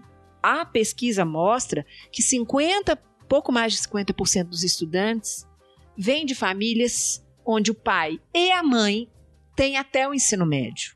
Se nós separarmos pai ou a mãe, né, ou seja, o percentual de estudantes que têm mães ou que têm pais com até o ensino médio, nós ultrapassamos os 65%. Então, o impacto geracional no seio da família, no bairro, né, do ingresso, não numa universidade em geral, mas numa universidade pública, federal, isso é muito importante, isso tem um sentido né, na nossa cultura, um sentido nas relações que nós estabelecemos, porque isso imanta, isso atrai. Você saber que o seu vizinho pode entrar numa universidade federal te coloca no horizonte desses estudantes. É de tudo isso que a gente está falando.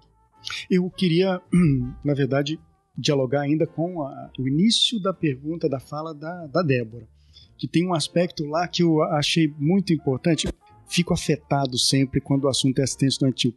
Por, é, é, razões. É, é, por razões óbvias. Aliás, a gente tinha que fazer esse disclaimer, né? Léo, você foi o nosso primeiro pró-reitor de assistência estudantil aqui da UFO. Então, eu acompanhei de perto, você que basicamente estruturou né, assistência, estudantil na UFO. E a gente também já falou aqui que a UF teve um papel importante né, na pesquisa, na quinta, na quarta, na quinta pesquisa. Então, imagino que você tem, de fato, um... Assim, de amor. uma relação ódio, talvez, não sei. de muito amor com, essa, com essas pesquisas e com a temática da assistência estudantil. É, no começo da fala da Débora, ela disse que é, os cortes recentes, né, esse que estão chamando de contingenciamento, o que não é contingenciamento de fato, porque é, saiu o, o, recurso saiu do sistema das universidades. Né? Durante toda a história recente houve contingenciamento. Eu, o Felipe tem razão, eu fui pró-reitor e eu vivi o contingenciamento na pele. Então, como é que o contingenciamento acontecia? Você chegava até o setor de orçamento e dizia: quanto está meu orçamento aí? O seu orçamento, o último ano que eu estive lá, era 22 milhões. Hoje trabalham com 19 né, perderam 3 milhões. É, então, o seu orçamento é de 22 milhões por ano. Tá, quanto que eu posso gastar por mês? Quanto tem liberado? Olha, o governo contingenciou tantos por cento. Então, está no orçamento, está aqui, mas o financeiro, a parte que você pode executar, ela não está disponível, mas está no orçamento. Agora não está mais. Então, essa é uma diferença muito, muito importante. Agora, tem outro aspecto relevante, que o governo não leva em consideração porque não conhece a assistência estudantil. Quando eu fui pró-reitor, é, eu também coordenei o Fórum Nacional de Pró-Reitores. E eu me lembro de perguntar para os meus colegas pró-reitores e pró-reitoras quantas universidades no Brasil conseguiam é, disponibilizar bolsas de assistência estudantil para estudantes com renda de até um salário mínimo e meio. Quatro. Quatro das mais de 60 universidades disponibilizavam políticas para estudantes com até um salário mínimo e meio. Como o recurso ele, ele vinha crescendo, é verdade, de 2008 até 2016, mas mais no final o crescimento começou a ser é, com uma variação cada vez menor, e, e, a, e, essa população que demanda a política foi crescendo, né, nós começamos a ter um cobertor muito pequeno. Então o resultado foi o pró-reitor e a pró-reitora pegavam o orçamento na íntegra, na totalidade, e, e fazia conta. Quantos estudantes bateram à minha porta? Quantas bolsas eu tenho? Bom, se eu tenho tantas bolsas, esse é o tamanho do cobertor. Quem estiver para além desse cobertor está fora. Então eu não vou citar o nome das universidades aqui, mas eu, nós tínhamos universidades muito grandes e muito tradicionais no Brasil, cujo corte de renda era meio salário mínimo. Meio. Então, quando o governo é, é, diz que não vai cortar ou vai cortar, no caso da assistência estudantil, um salário mínimo e meio é o recorte que está no PINAS, mas não é o praticado. Né? Esse é um aspecto importante. Um segundo que eu queria levantar é que tem muitas universidades que usam recurso próprio, OCC, não recurso do PINAS, recursos próprios para sustentar a política de assistência estudantil.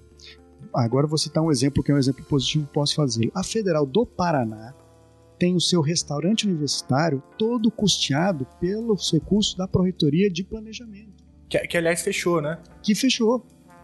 Por quê? Porque cortei 30% e, e obviamente, vou acertar né, esse tipo de política. Então, dizer que, por ter feito corte de 30%, né, eu preservei a assistência estudantil, não é verdade. E aí você tem razão. Tem muitos estudantes que, como não conseguem documentação, para ingressar na assistência estudantil, não conseguem comprovar o nível de renda, muito embora tenham. Estudantes que têm um nível de renda é, na família elevado, mas por razões várias, violência, exclusão, perderam o apoio, a sustentação da família, eles não conseguem passar pelo filtro da assistência. E por isso recorrem ao PET, à iniciação científica, a essas bolsas. Então, fazendo o corte, as pessoas vão ficar à margem, porque a assistência estudantil não vai recebê-las. Isso é, um, isso é trágico. É, aqui um, só para fazer um. para elencar um caso, mas certamente vocês viveram isso também, né? É, quando a FAPEMIG cortou as bolsas, né? Eu tive aluno de iniciação científica com projeto aprovado e super feliz e soube do corte e o aluno ficou assim mal. E assim, eu falei, ah, vamos tentar agora o edital do CNPq.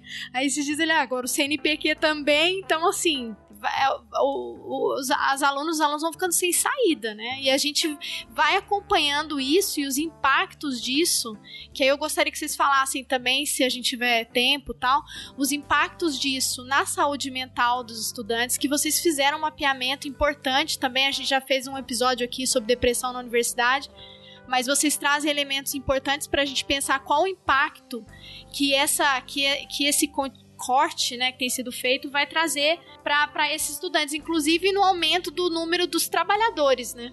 Que agora, até pouco tempo, não, não era o, o índice era bem menor, né? Agora o, o número, acho que se eu estiver errado aqui, acho que 29,9%, né, de 2018 de estudantes trabalhadores. Né? Eu vou falar sobre a, o perfil dos trabalhadores, Léo, e você fala um pouquinho da das dificuldades emocionais. Combinado. Ok. Perfeito. É... Temos um trato. trato feito. Isso. Bem, é... por causa da, do perfil dos analistas, por causa do perfil daquelas pessoas que se dedicaram, né, dos, dos pesquisadores que se dedicaram a, a pensar os resultados né, que nós alcançamos, nós resolvemos é, eleger uma das variáveis de recorte, o perfil do aluno trabalhador. Né? Ah, e nós trabalhamos com a, a classificação do DIEESE. Qual é a realidade da educação da universidade, das universidades federais hoje? Bom, 30%, 29,9% dos estudantes são trabalhadores. São trabalhadores de diferentes setores da economia, com diferentes inserções no mercado de trabalho, com diferentes formalizações. Tem formal, informal, etc, etc. Mas 30% dos estudantes trabalham. A maioria está no, no, no curso noturno. O curso noturno, então, é fundamental para incluir e para atrair os estudantes trabalhadores.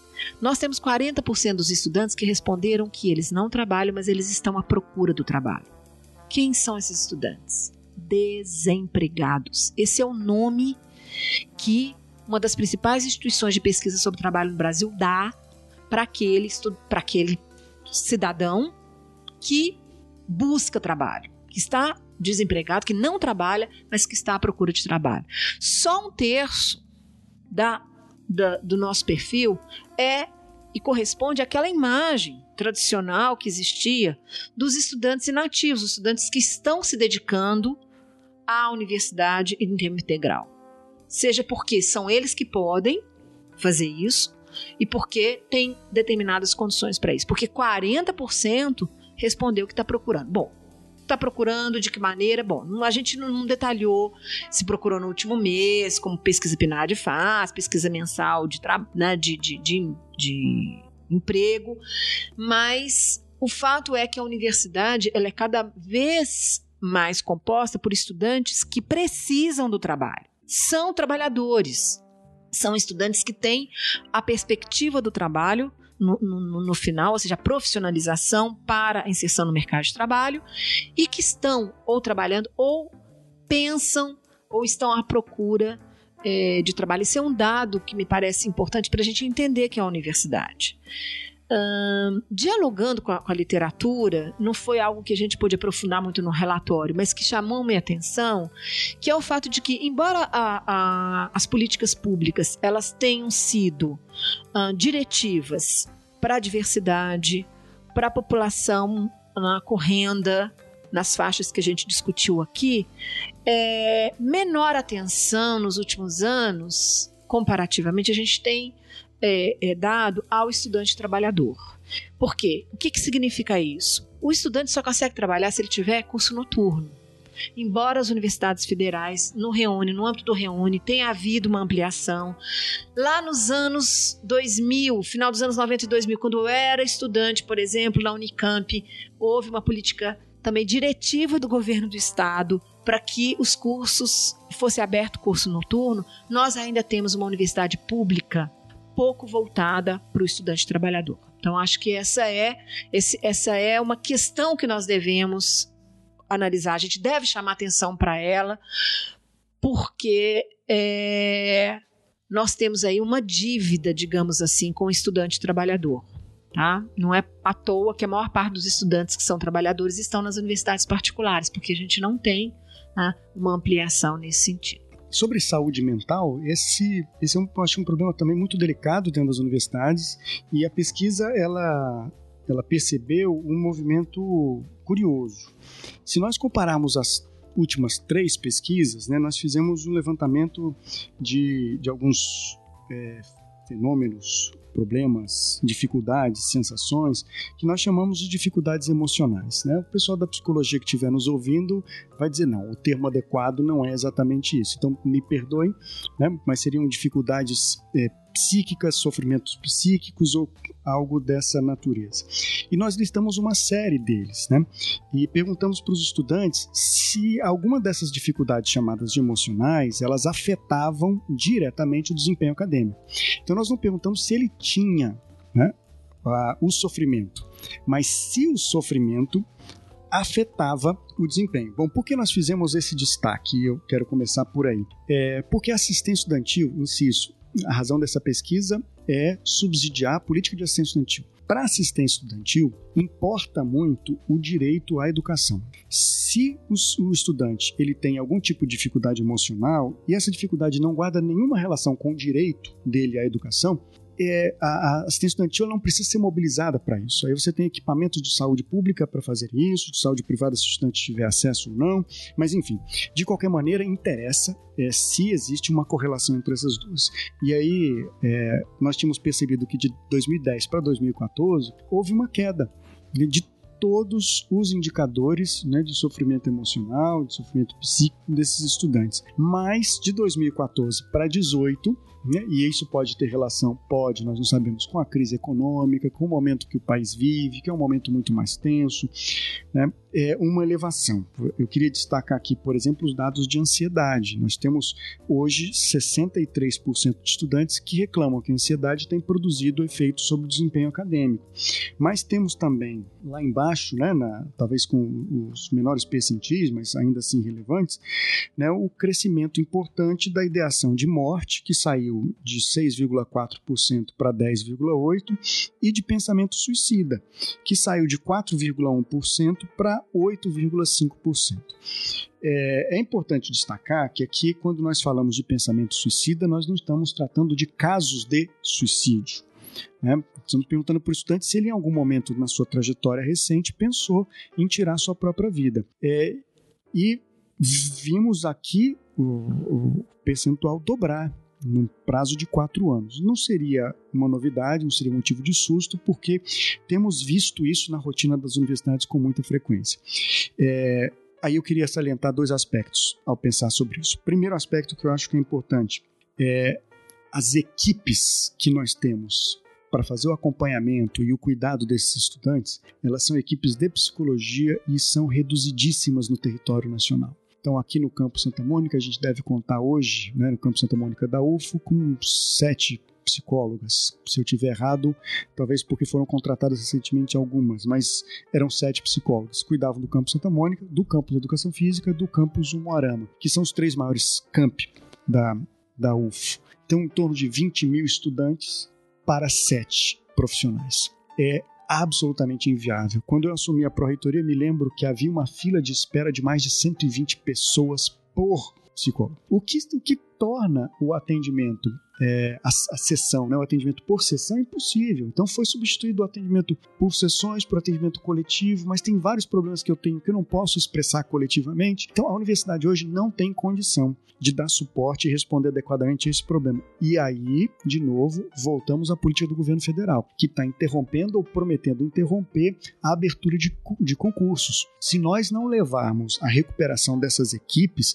para um patamar proporcional, né, porque hoje nós respeitamos a RAP, a RAT, né, a relação aluno-técnico. Eu só aumento a vaga de técnico se eu tiver um crescimento do número de alunos. Mas espera lá, eu mudei o, o, perfil dos meus estudantes. Eles são mais demandantes, então precisaria muito mais. Então, esse aspecto eu acho é, importante salientar. Né? Nós temos esse, esse perfil que é um perfil é, que demanda esse tipo de ação. Agora, um outro aspecto que é importante, quando nós, não está nesse relatório, mas é, isso ainda virá à tona, quando nós fazemos cruzamentos entre esses dados de sofrimento psíquico e, por exemplo, é, ser ou não vítima de violência, ser ou não vítima de assédio moral, esses dados vão às alturas. Então, nós podemos dizer que com os dados da pesquisa, é possível afirmar que estudantes que são vítimas de violência, a propensão de ter pensamento suicida eleva muito. Estudantes que são vítimas de assédio moral de professores e professoras, a propensão de suicídio também aumenta muito. Então a universidade, ela acaba sendo, nesse caso, né, é, colaboradora no perfil da saúde mental desses estudantes. E a pesquisa acho que nos ajuda a jogar luz sobre isso e repensar a forma como nós tratamos as relações né, e a saúde de maneira geral dentro do ambiente universitário. Ain't got no home, ain't got no shoes, ain't got no money, ain't got no class, ain't got no skirts, ain't got no sweaters, ain't got no perfume, ain't got no love, ain't got no faith. I ain't got no culture. Bom, então vou aproveitar também, já que a gente falou do, dos transtornos mentais, Léo, um dos episódios mais ouvidos do Chutando a Escada é justamente o episódio onde a gente trata de transtornos mentais na universidade, né? Então é um dos que mais se escutam e até hoje a gente recebe feedbacks de alunos e alunas que não sabiam nem como verbalizar né, o que sentiam, e aí a gente entrevistou um psicólogo, e aí ele deu o caminho das pedras, e a pessoa, olha, eu identifiquei que eu tenho um problema, então, é, de fato, esse dado para a gente também é muito importante, que a gente tem tratado esse assunto também nesse modesto espaço que a gente criou aqui. É, ah, já que a gente então é, tocou nesse assunto, eu queria perguntar para vocês e outros achados, né? É, a gente já está caminhando para o final da, dessa conversa. É, tem algum outro achado que a pesquisa traz e que a gente deixou de falar? Eu, eu, eu acho que um dos que me chamou a atenção e que é, a gente talvez não, não, não, tenha, tenha mencionado só de passagem, tem a ver com, com o recorte de gênero também, que é um, um recorte importante, né? A gente falou é, de, de raça, né? O, os pretos e pardos, como eles têm uma, uma, um crescimento né, importante. A gente falou de renda, a gente falou de indígena, a gente também falou é, de tantas outras coisas, mas a gente não falou do gênero, não é, não é Débora? E orientação sexual. E, e orientação sexual, exatamente. Não, eu vou só comentar o de gênero que. É, acho que é a notícia boa e ao mesmo tempo notícia ruim, né? Porque as mulheres são maioria, né? Entre a, a, os estudantes, né? No corpo docente da universidade, né? É, só que em contrapartida a gente sabe que as mulheres estudam mais, mas quando elas vão para o mercado de trabalho, elas recebem menos. Então, os dados do IBGE de 2018 vêm a reforçar essa disparidade, né, é, de, do desequilíbrio de gênero que a gente vê no Brasil, para além dos outros vários, a questão do desequilíbrio econômico, né? Porque o IBGE vai mostrar em 2018 que as mulheres recebem 23,5% a menos do que os homens, né, para uma mesma profissão. E aí o relatório vai mostrar que elas são maioria. Então as mulheres estudam mais, ficam mais tempo, se dedicam, mas quando elas vão para o mercado de trabalho, então dá uma, dá uma revolta, assim, né? Porque é, é, isso mostra também que é preciso avançar em todos os setores da sociedade, né? Por mais que a universidade trabalhe por uma, é, por uma representatividade maior, ainda assim não vai ser suficiente para lidar com a, com a luta aí que, que passa para além da universidade, mas enfim.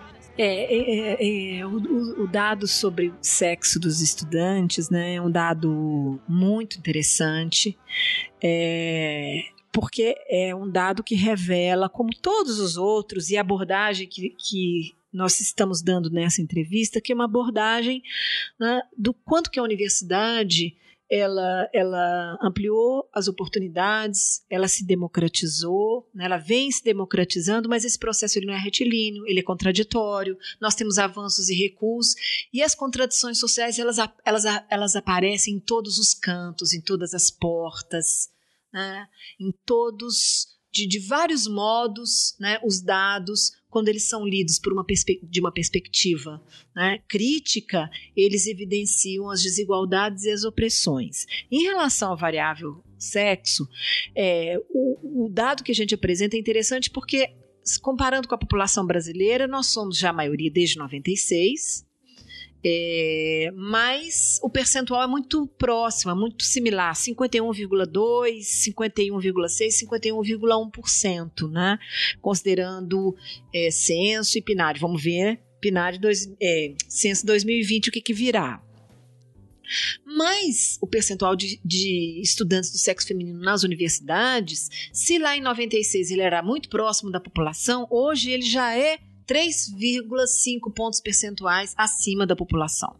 Porque hoje nós somos 54,6% nacionalmente falando, né, embora existam diferenças regionais, diferenças nas unidades da federação é, e também nas, nas, nas próprias IFES. Ah, então, assim, primeira pergunta é, por que isso? Né? Por que, que as estudantes, as mulheres estão ingressando mais na universidade?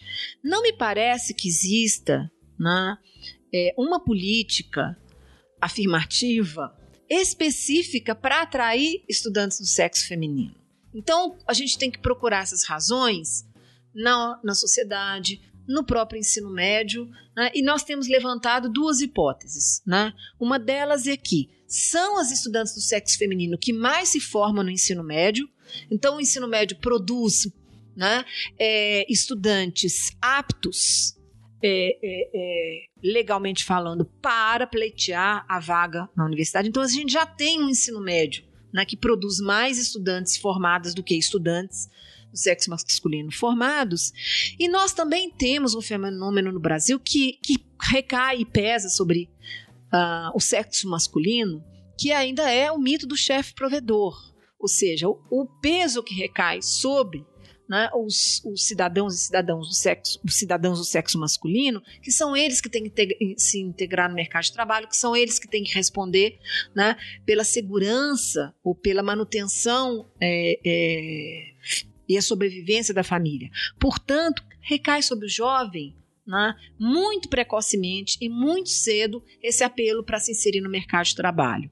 Se nós formos pensar também nos índices de violência, né, que hoje estão presentes na sociedade brasileira. É, percentual de estudantes que são mortos nas periferias das cidades, inclusive dentro das escolas. Se nós conjugarmos violência, se nós conjugarmos essa tradição de que o estudante no meio do ensino médio, ou terminou o ensino médio, tem que se inserir no mercado de trabalho, a gente entende um pouco de forma relacional né, é, esse percentual.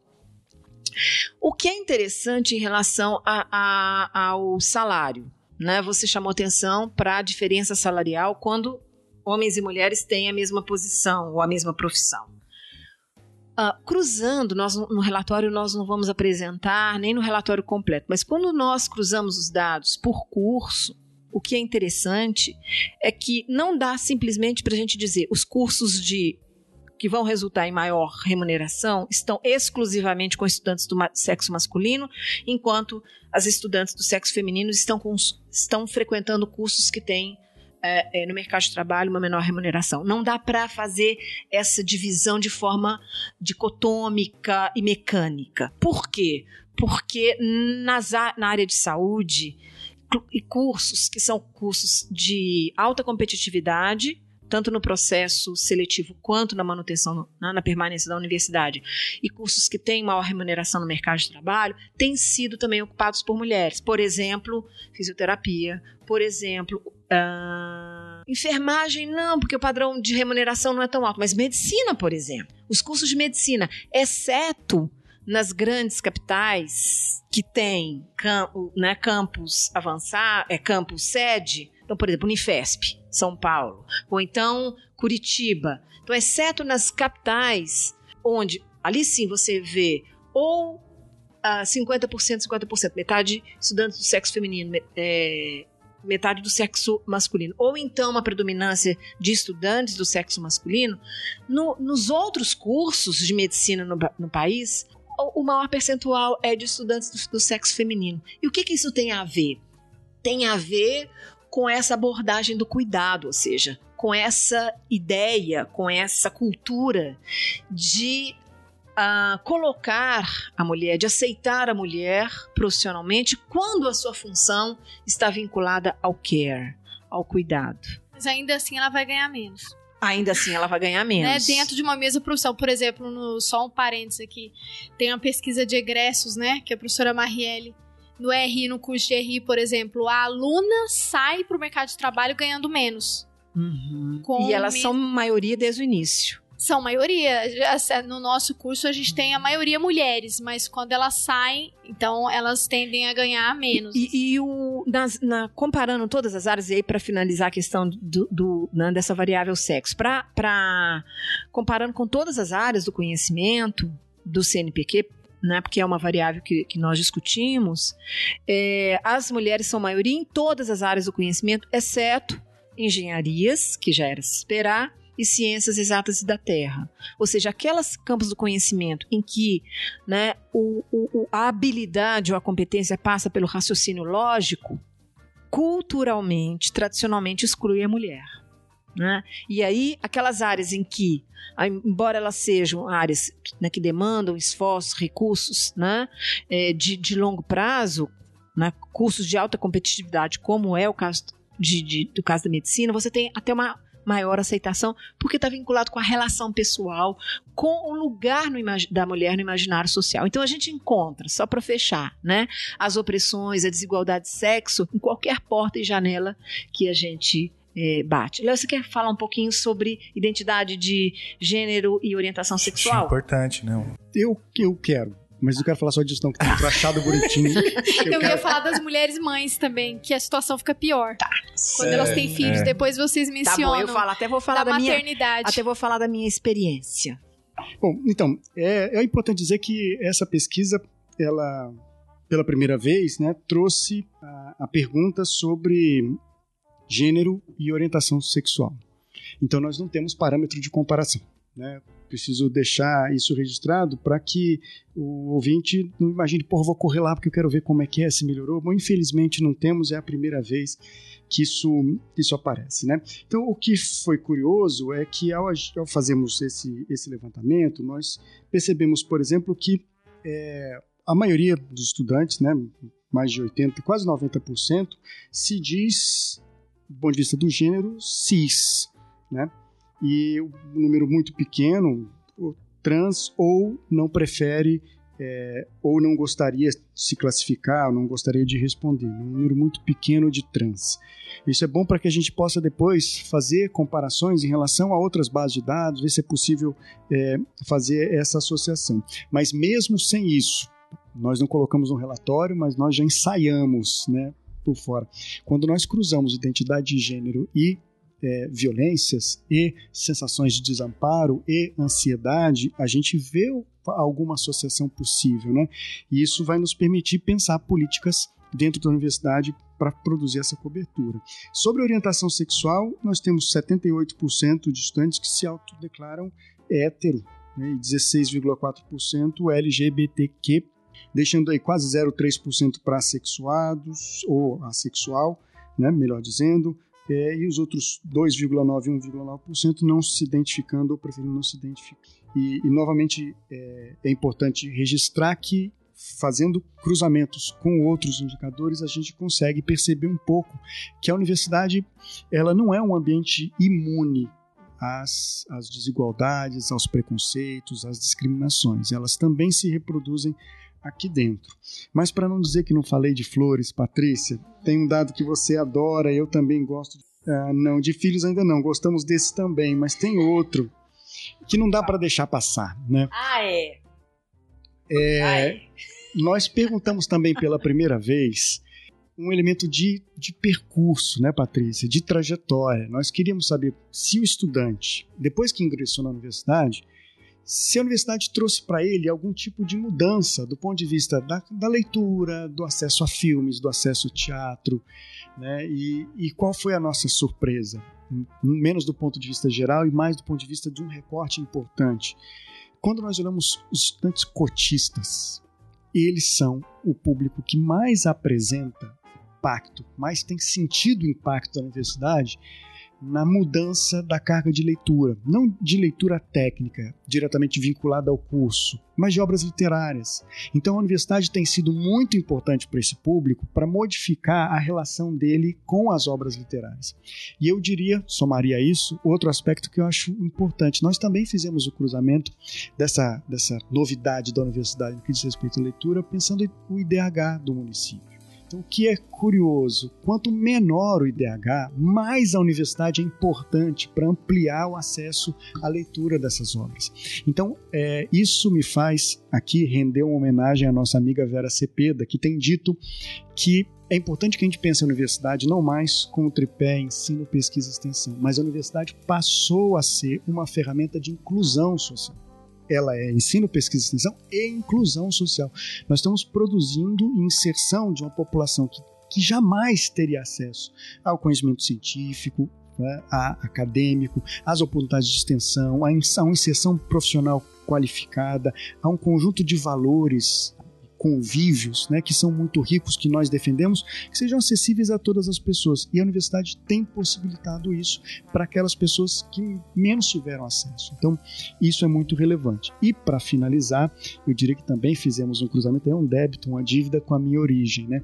Eu vim do movimento estudantil, então eu ouvi muito eu ouvi muito né, a, a, máxima de que os estudantes do movimento estudantil não têm compromisso, são pessoas né, que não querem saber de nada. E a pesquisa revela o contrário. Então, é, é muito é, interessante perceber como que estudantes do movimento estudantil têm uma predisposição para o ingresso na pós-graduação mais do que no mercado de trabalho.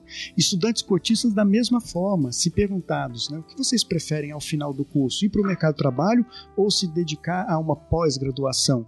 É, é importante a associação com a pós-graduação esses estudantes têm uma preferência por continuar seus estudos. Então, abrimos a porta para a graduação e eles estão pedindo passagem para pós. Por isso que a pós também precisa ter política de ação afirmativa. Esse processo de inclusão não pode parar na graduação. Legal, Léo. Tô aqui arrepiado, Patrícia. Bom, e eu, eu vou também. falar de um dado, né, de filhos, né, a pesquisa, nós fizemos a, a, pergunta sobre se tem filhos ou se não tem filhos. O percentual de estudantes que têm filhos é pequeno, né? É 11%, não é, não é muito significativo. Bom, é significativo, mas uh, são 110 mil em números absolutos, 110.659 estudantes. Uh, o percentual entre de estudantes que têm filhos, que têm filhos de 0 a 5 anos, que é o que nos torna ainda mais vulneráveis e dependentes de equipamentos, né, para frequentarmos a universidade, é de 52,1%. A maioria esmagadora dos estudantes deixa os estudantes, deixa seus filhos com membros da família, familiares, avó, os tios, tias. Se o estudante do sexo masculino deixa com a companheira, né? O inverso nem sempre, na maior parte das vezes não, não acontece né? É, 11% deixa em instituições privadas, 10,9% em instituições em creches né, públicas e só 5,2% dos estudantes que têm filhos de, 10, de 0 até 5 anos deixam na universidade, ou seja, em creches das universidades. E eu, né, eu sou um testemunho né, do quanto a, a creche é importante para para a vida, para a trajetória, para a inserção das mulheres mães. Porque eu fui mãe antes de entrar na universidade. Eu fui mãe, fui mãe aos 20 anos é, e entrei na universidade aos 21 anos. Quer dizer, eu fui mãe em outubro. É. Eu tinha 20 anos quando fui mãe e alguns meses depois eu entrei na universidade. Eu não tinha completado 21 anos. E eu só pude estudar porque na minha época a Universidade Federal de a Universidade Estadual de Campinas, a Unicamp, tinha para os estudantes, olha só, para os estudantes de física, para os professores, para os servidores e para os e estudantes de física, vaga numa creche que era no final do corredor. Ou seja, tinha o bloco, né? Os, os galpões dos laboratórios e no final de um dos galpões eles fizeram uma creche para os professores, para os servidores e abriram vagas, duas vagas para estudantes. A minha filha, por, porque o pai dela estudava física, pôde entrar na creche, e aí eu pude fazer o meu curso. Né? Ou seja, se não houvesse uma política pública, nem era pública, né? mas um equipamento público, gratuito, eu não estaria aqui. E essa pesquisa não tinha saído.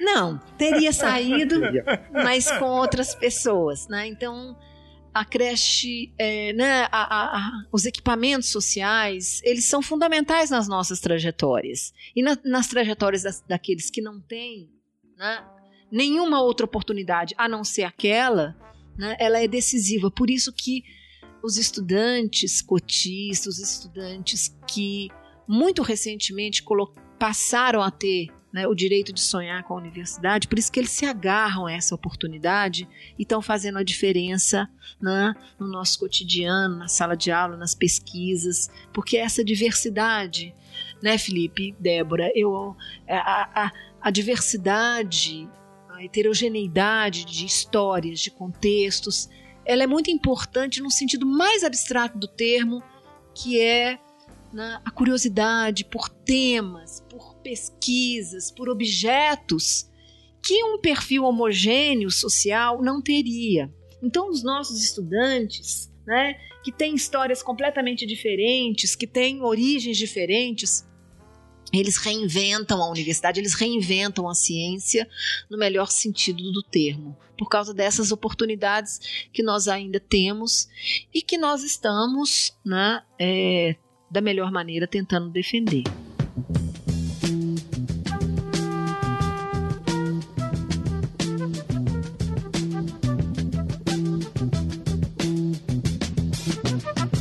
Not be able to stay home, brother.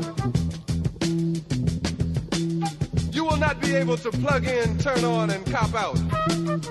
You will not be able to lose yourself on Skag and skip out for beer during commercials because the revolution will not be televised.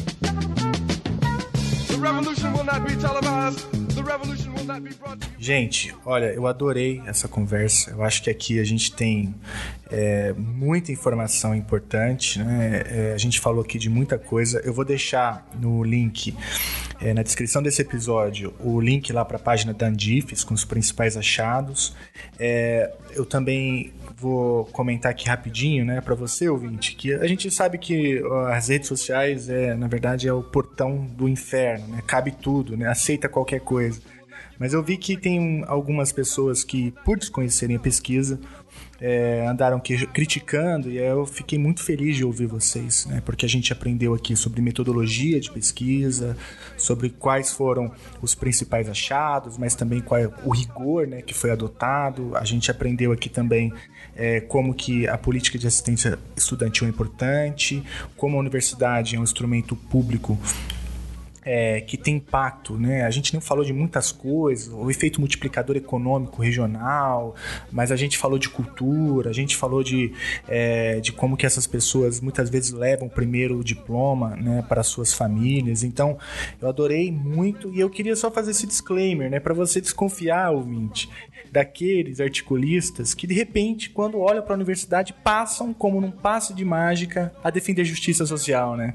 Sem conhecer os dados, né? porque isso aí tem razão de ser. Né? Há um movimento de desmonte da universidade, de ataque à universidade e paradoxalmente se usa o argumento da justiça social para inverter é, essa equação, enfim, fazer uma crítica desse tipo. Tem um deles, inclusive, e eu não podia deixar de chutar essa escada, ele não vê nenhum problema, e eu não vou dar no, nome, né, porque eu não quero dar ibope para maluco, mas não vê nenhum problema no Paulo Guedes tornar secreto dados do, da reforma da Previdência e defender a reforma da Previdência. E aí vê todo o problema quando a Andifes publica um dado usando como recorte o, o, o, recorte do Pinais, né? Então desconfie desse tipo de pessoa, desse tipo de gente. Eu queria agradecer demais. Eu acho que a pesquisa é muito importante. A gente aprendeu aqui que balbúrdia é isso, né? É mulher estudando, é mães estudando, pais estudando, a gente pobre estudando, é gente pobre tendo acesso à cultura. Isso é balbúrdia, né? É isso que é a universidade pública e eu me sinto muito feliz de receber vocês aqui. É isso que incomoda. E, e, e aquele estereótipo do cotista, né? Do, discente, da aluna que é aquele aluno que é o aluno que vai ter dificuldade, que não vai dar conta, que não vai conseguir, e na verdade as pesquisas vêm mostrando justamente o contrário, né? Inclusive a de vocês, que o, a, as alunas e os alunos cotistas são aqueles que mais frequentam a biblioteca, que mais se dedicam à universidade, que mais valorizam, que mais têm acesso. Aqui mesmo na UFO, eu sempre falo, a, a maior parte da, da discussão cultural que tem aqui tem uma mão da UFO o museu da UFO, é, as atividades da extensão. Quando eu tenho uma bolsinha de Pibic Júnior, eu falo, não, eu quero que vocês assistam a exposição tal, frequentem o museu tal, atividade cultural a UF tá ali, né? Na ProEx, assim. Então, como essa diversidade na universidade contribui para divulgar, né? Esse espaço não só de ciência, mas também de cultura, né? E as alunas, os alunos cotistas são justamente essas pessoas que mais se dedicam, né? Então, acho que a gente precisa valorizar também esse estudante, né? E, e na realidade, quebrar esses preconceitos de gente desinformada que vai desqualificar esse tipo de, de pessoas, porque a universidade continua sendo um centro de excelência. Vocês citam isso no relatório também, né? Que as universidades federais estão entre as melhores universidades do país, pesquisa. inclusive do mundo, são as que mais fazem pesquisa e é a universidade que vem se diversificando, né? Trazendo toda essa riqueza aí que a Patrícia mencionou. Então, muito obrigada, foi muito bom. Ajudou Nós é que agradecemos.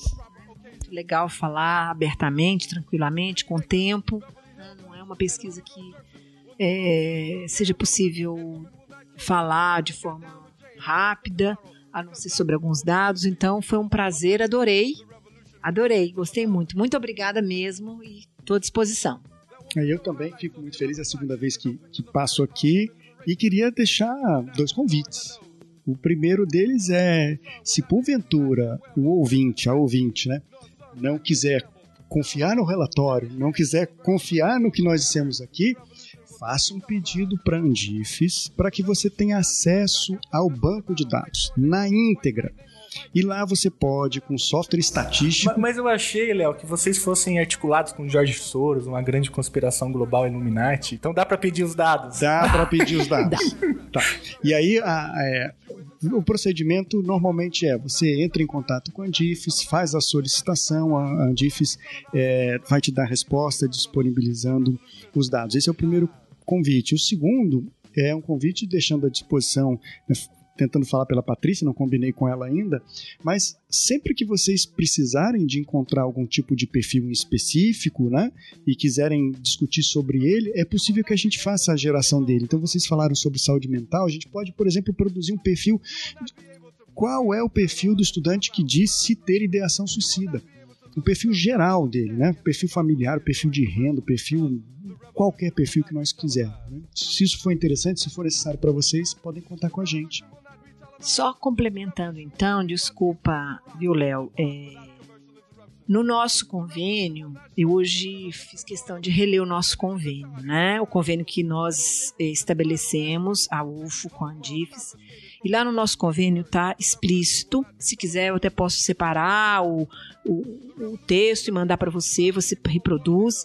Mas está explícito que é, assim que nós é, publicarmos o relatório completo, nós vamos é, informar quais são os procedimentos que os interessados uh, em ter acesso ao banco de dados devem, devem ter. Ou seja, um conjunto de informações, um formulário, porque né, quais são os. Uh, existem né, em diferentes instituições de pesquisa uh, uh, protocolos em relação à publicação desses dados. Nós temos isso, então assim que o relatório final tiver publicado, porque esse é um relatório executivo, o relatório final são 381 páginas. Está em fase completo, final, né, Patrícia? De... Já terminamos, ele está sendo diagramado.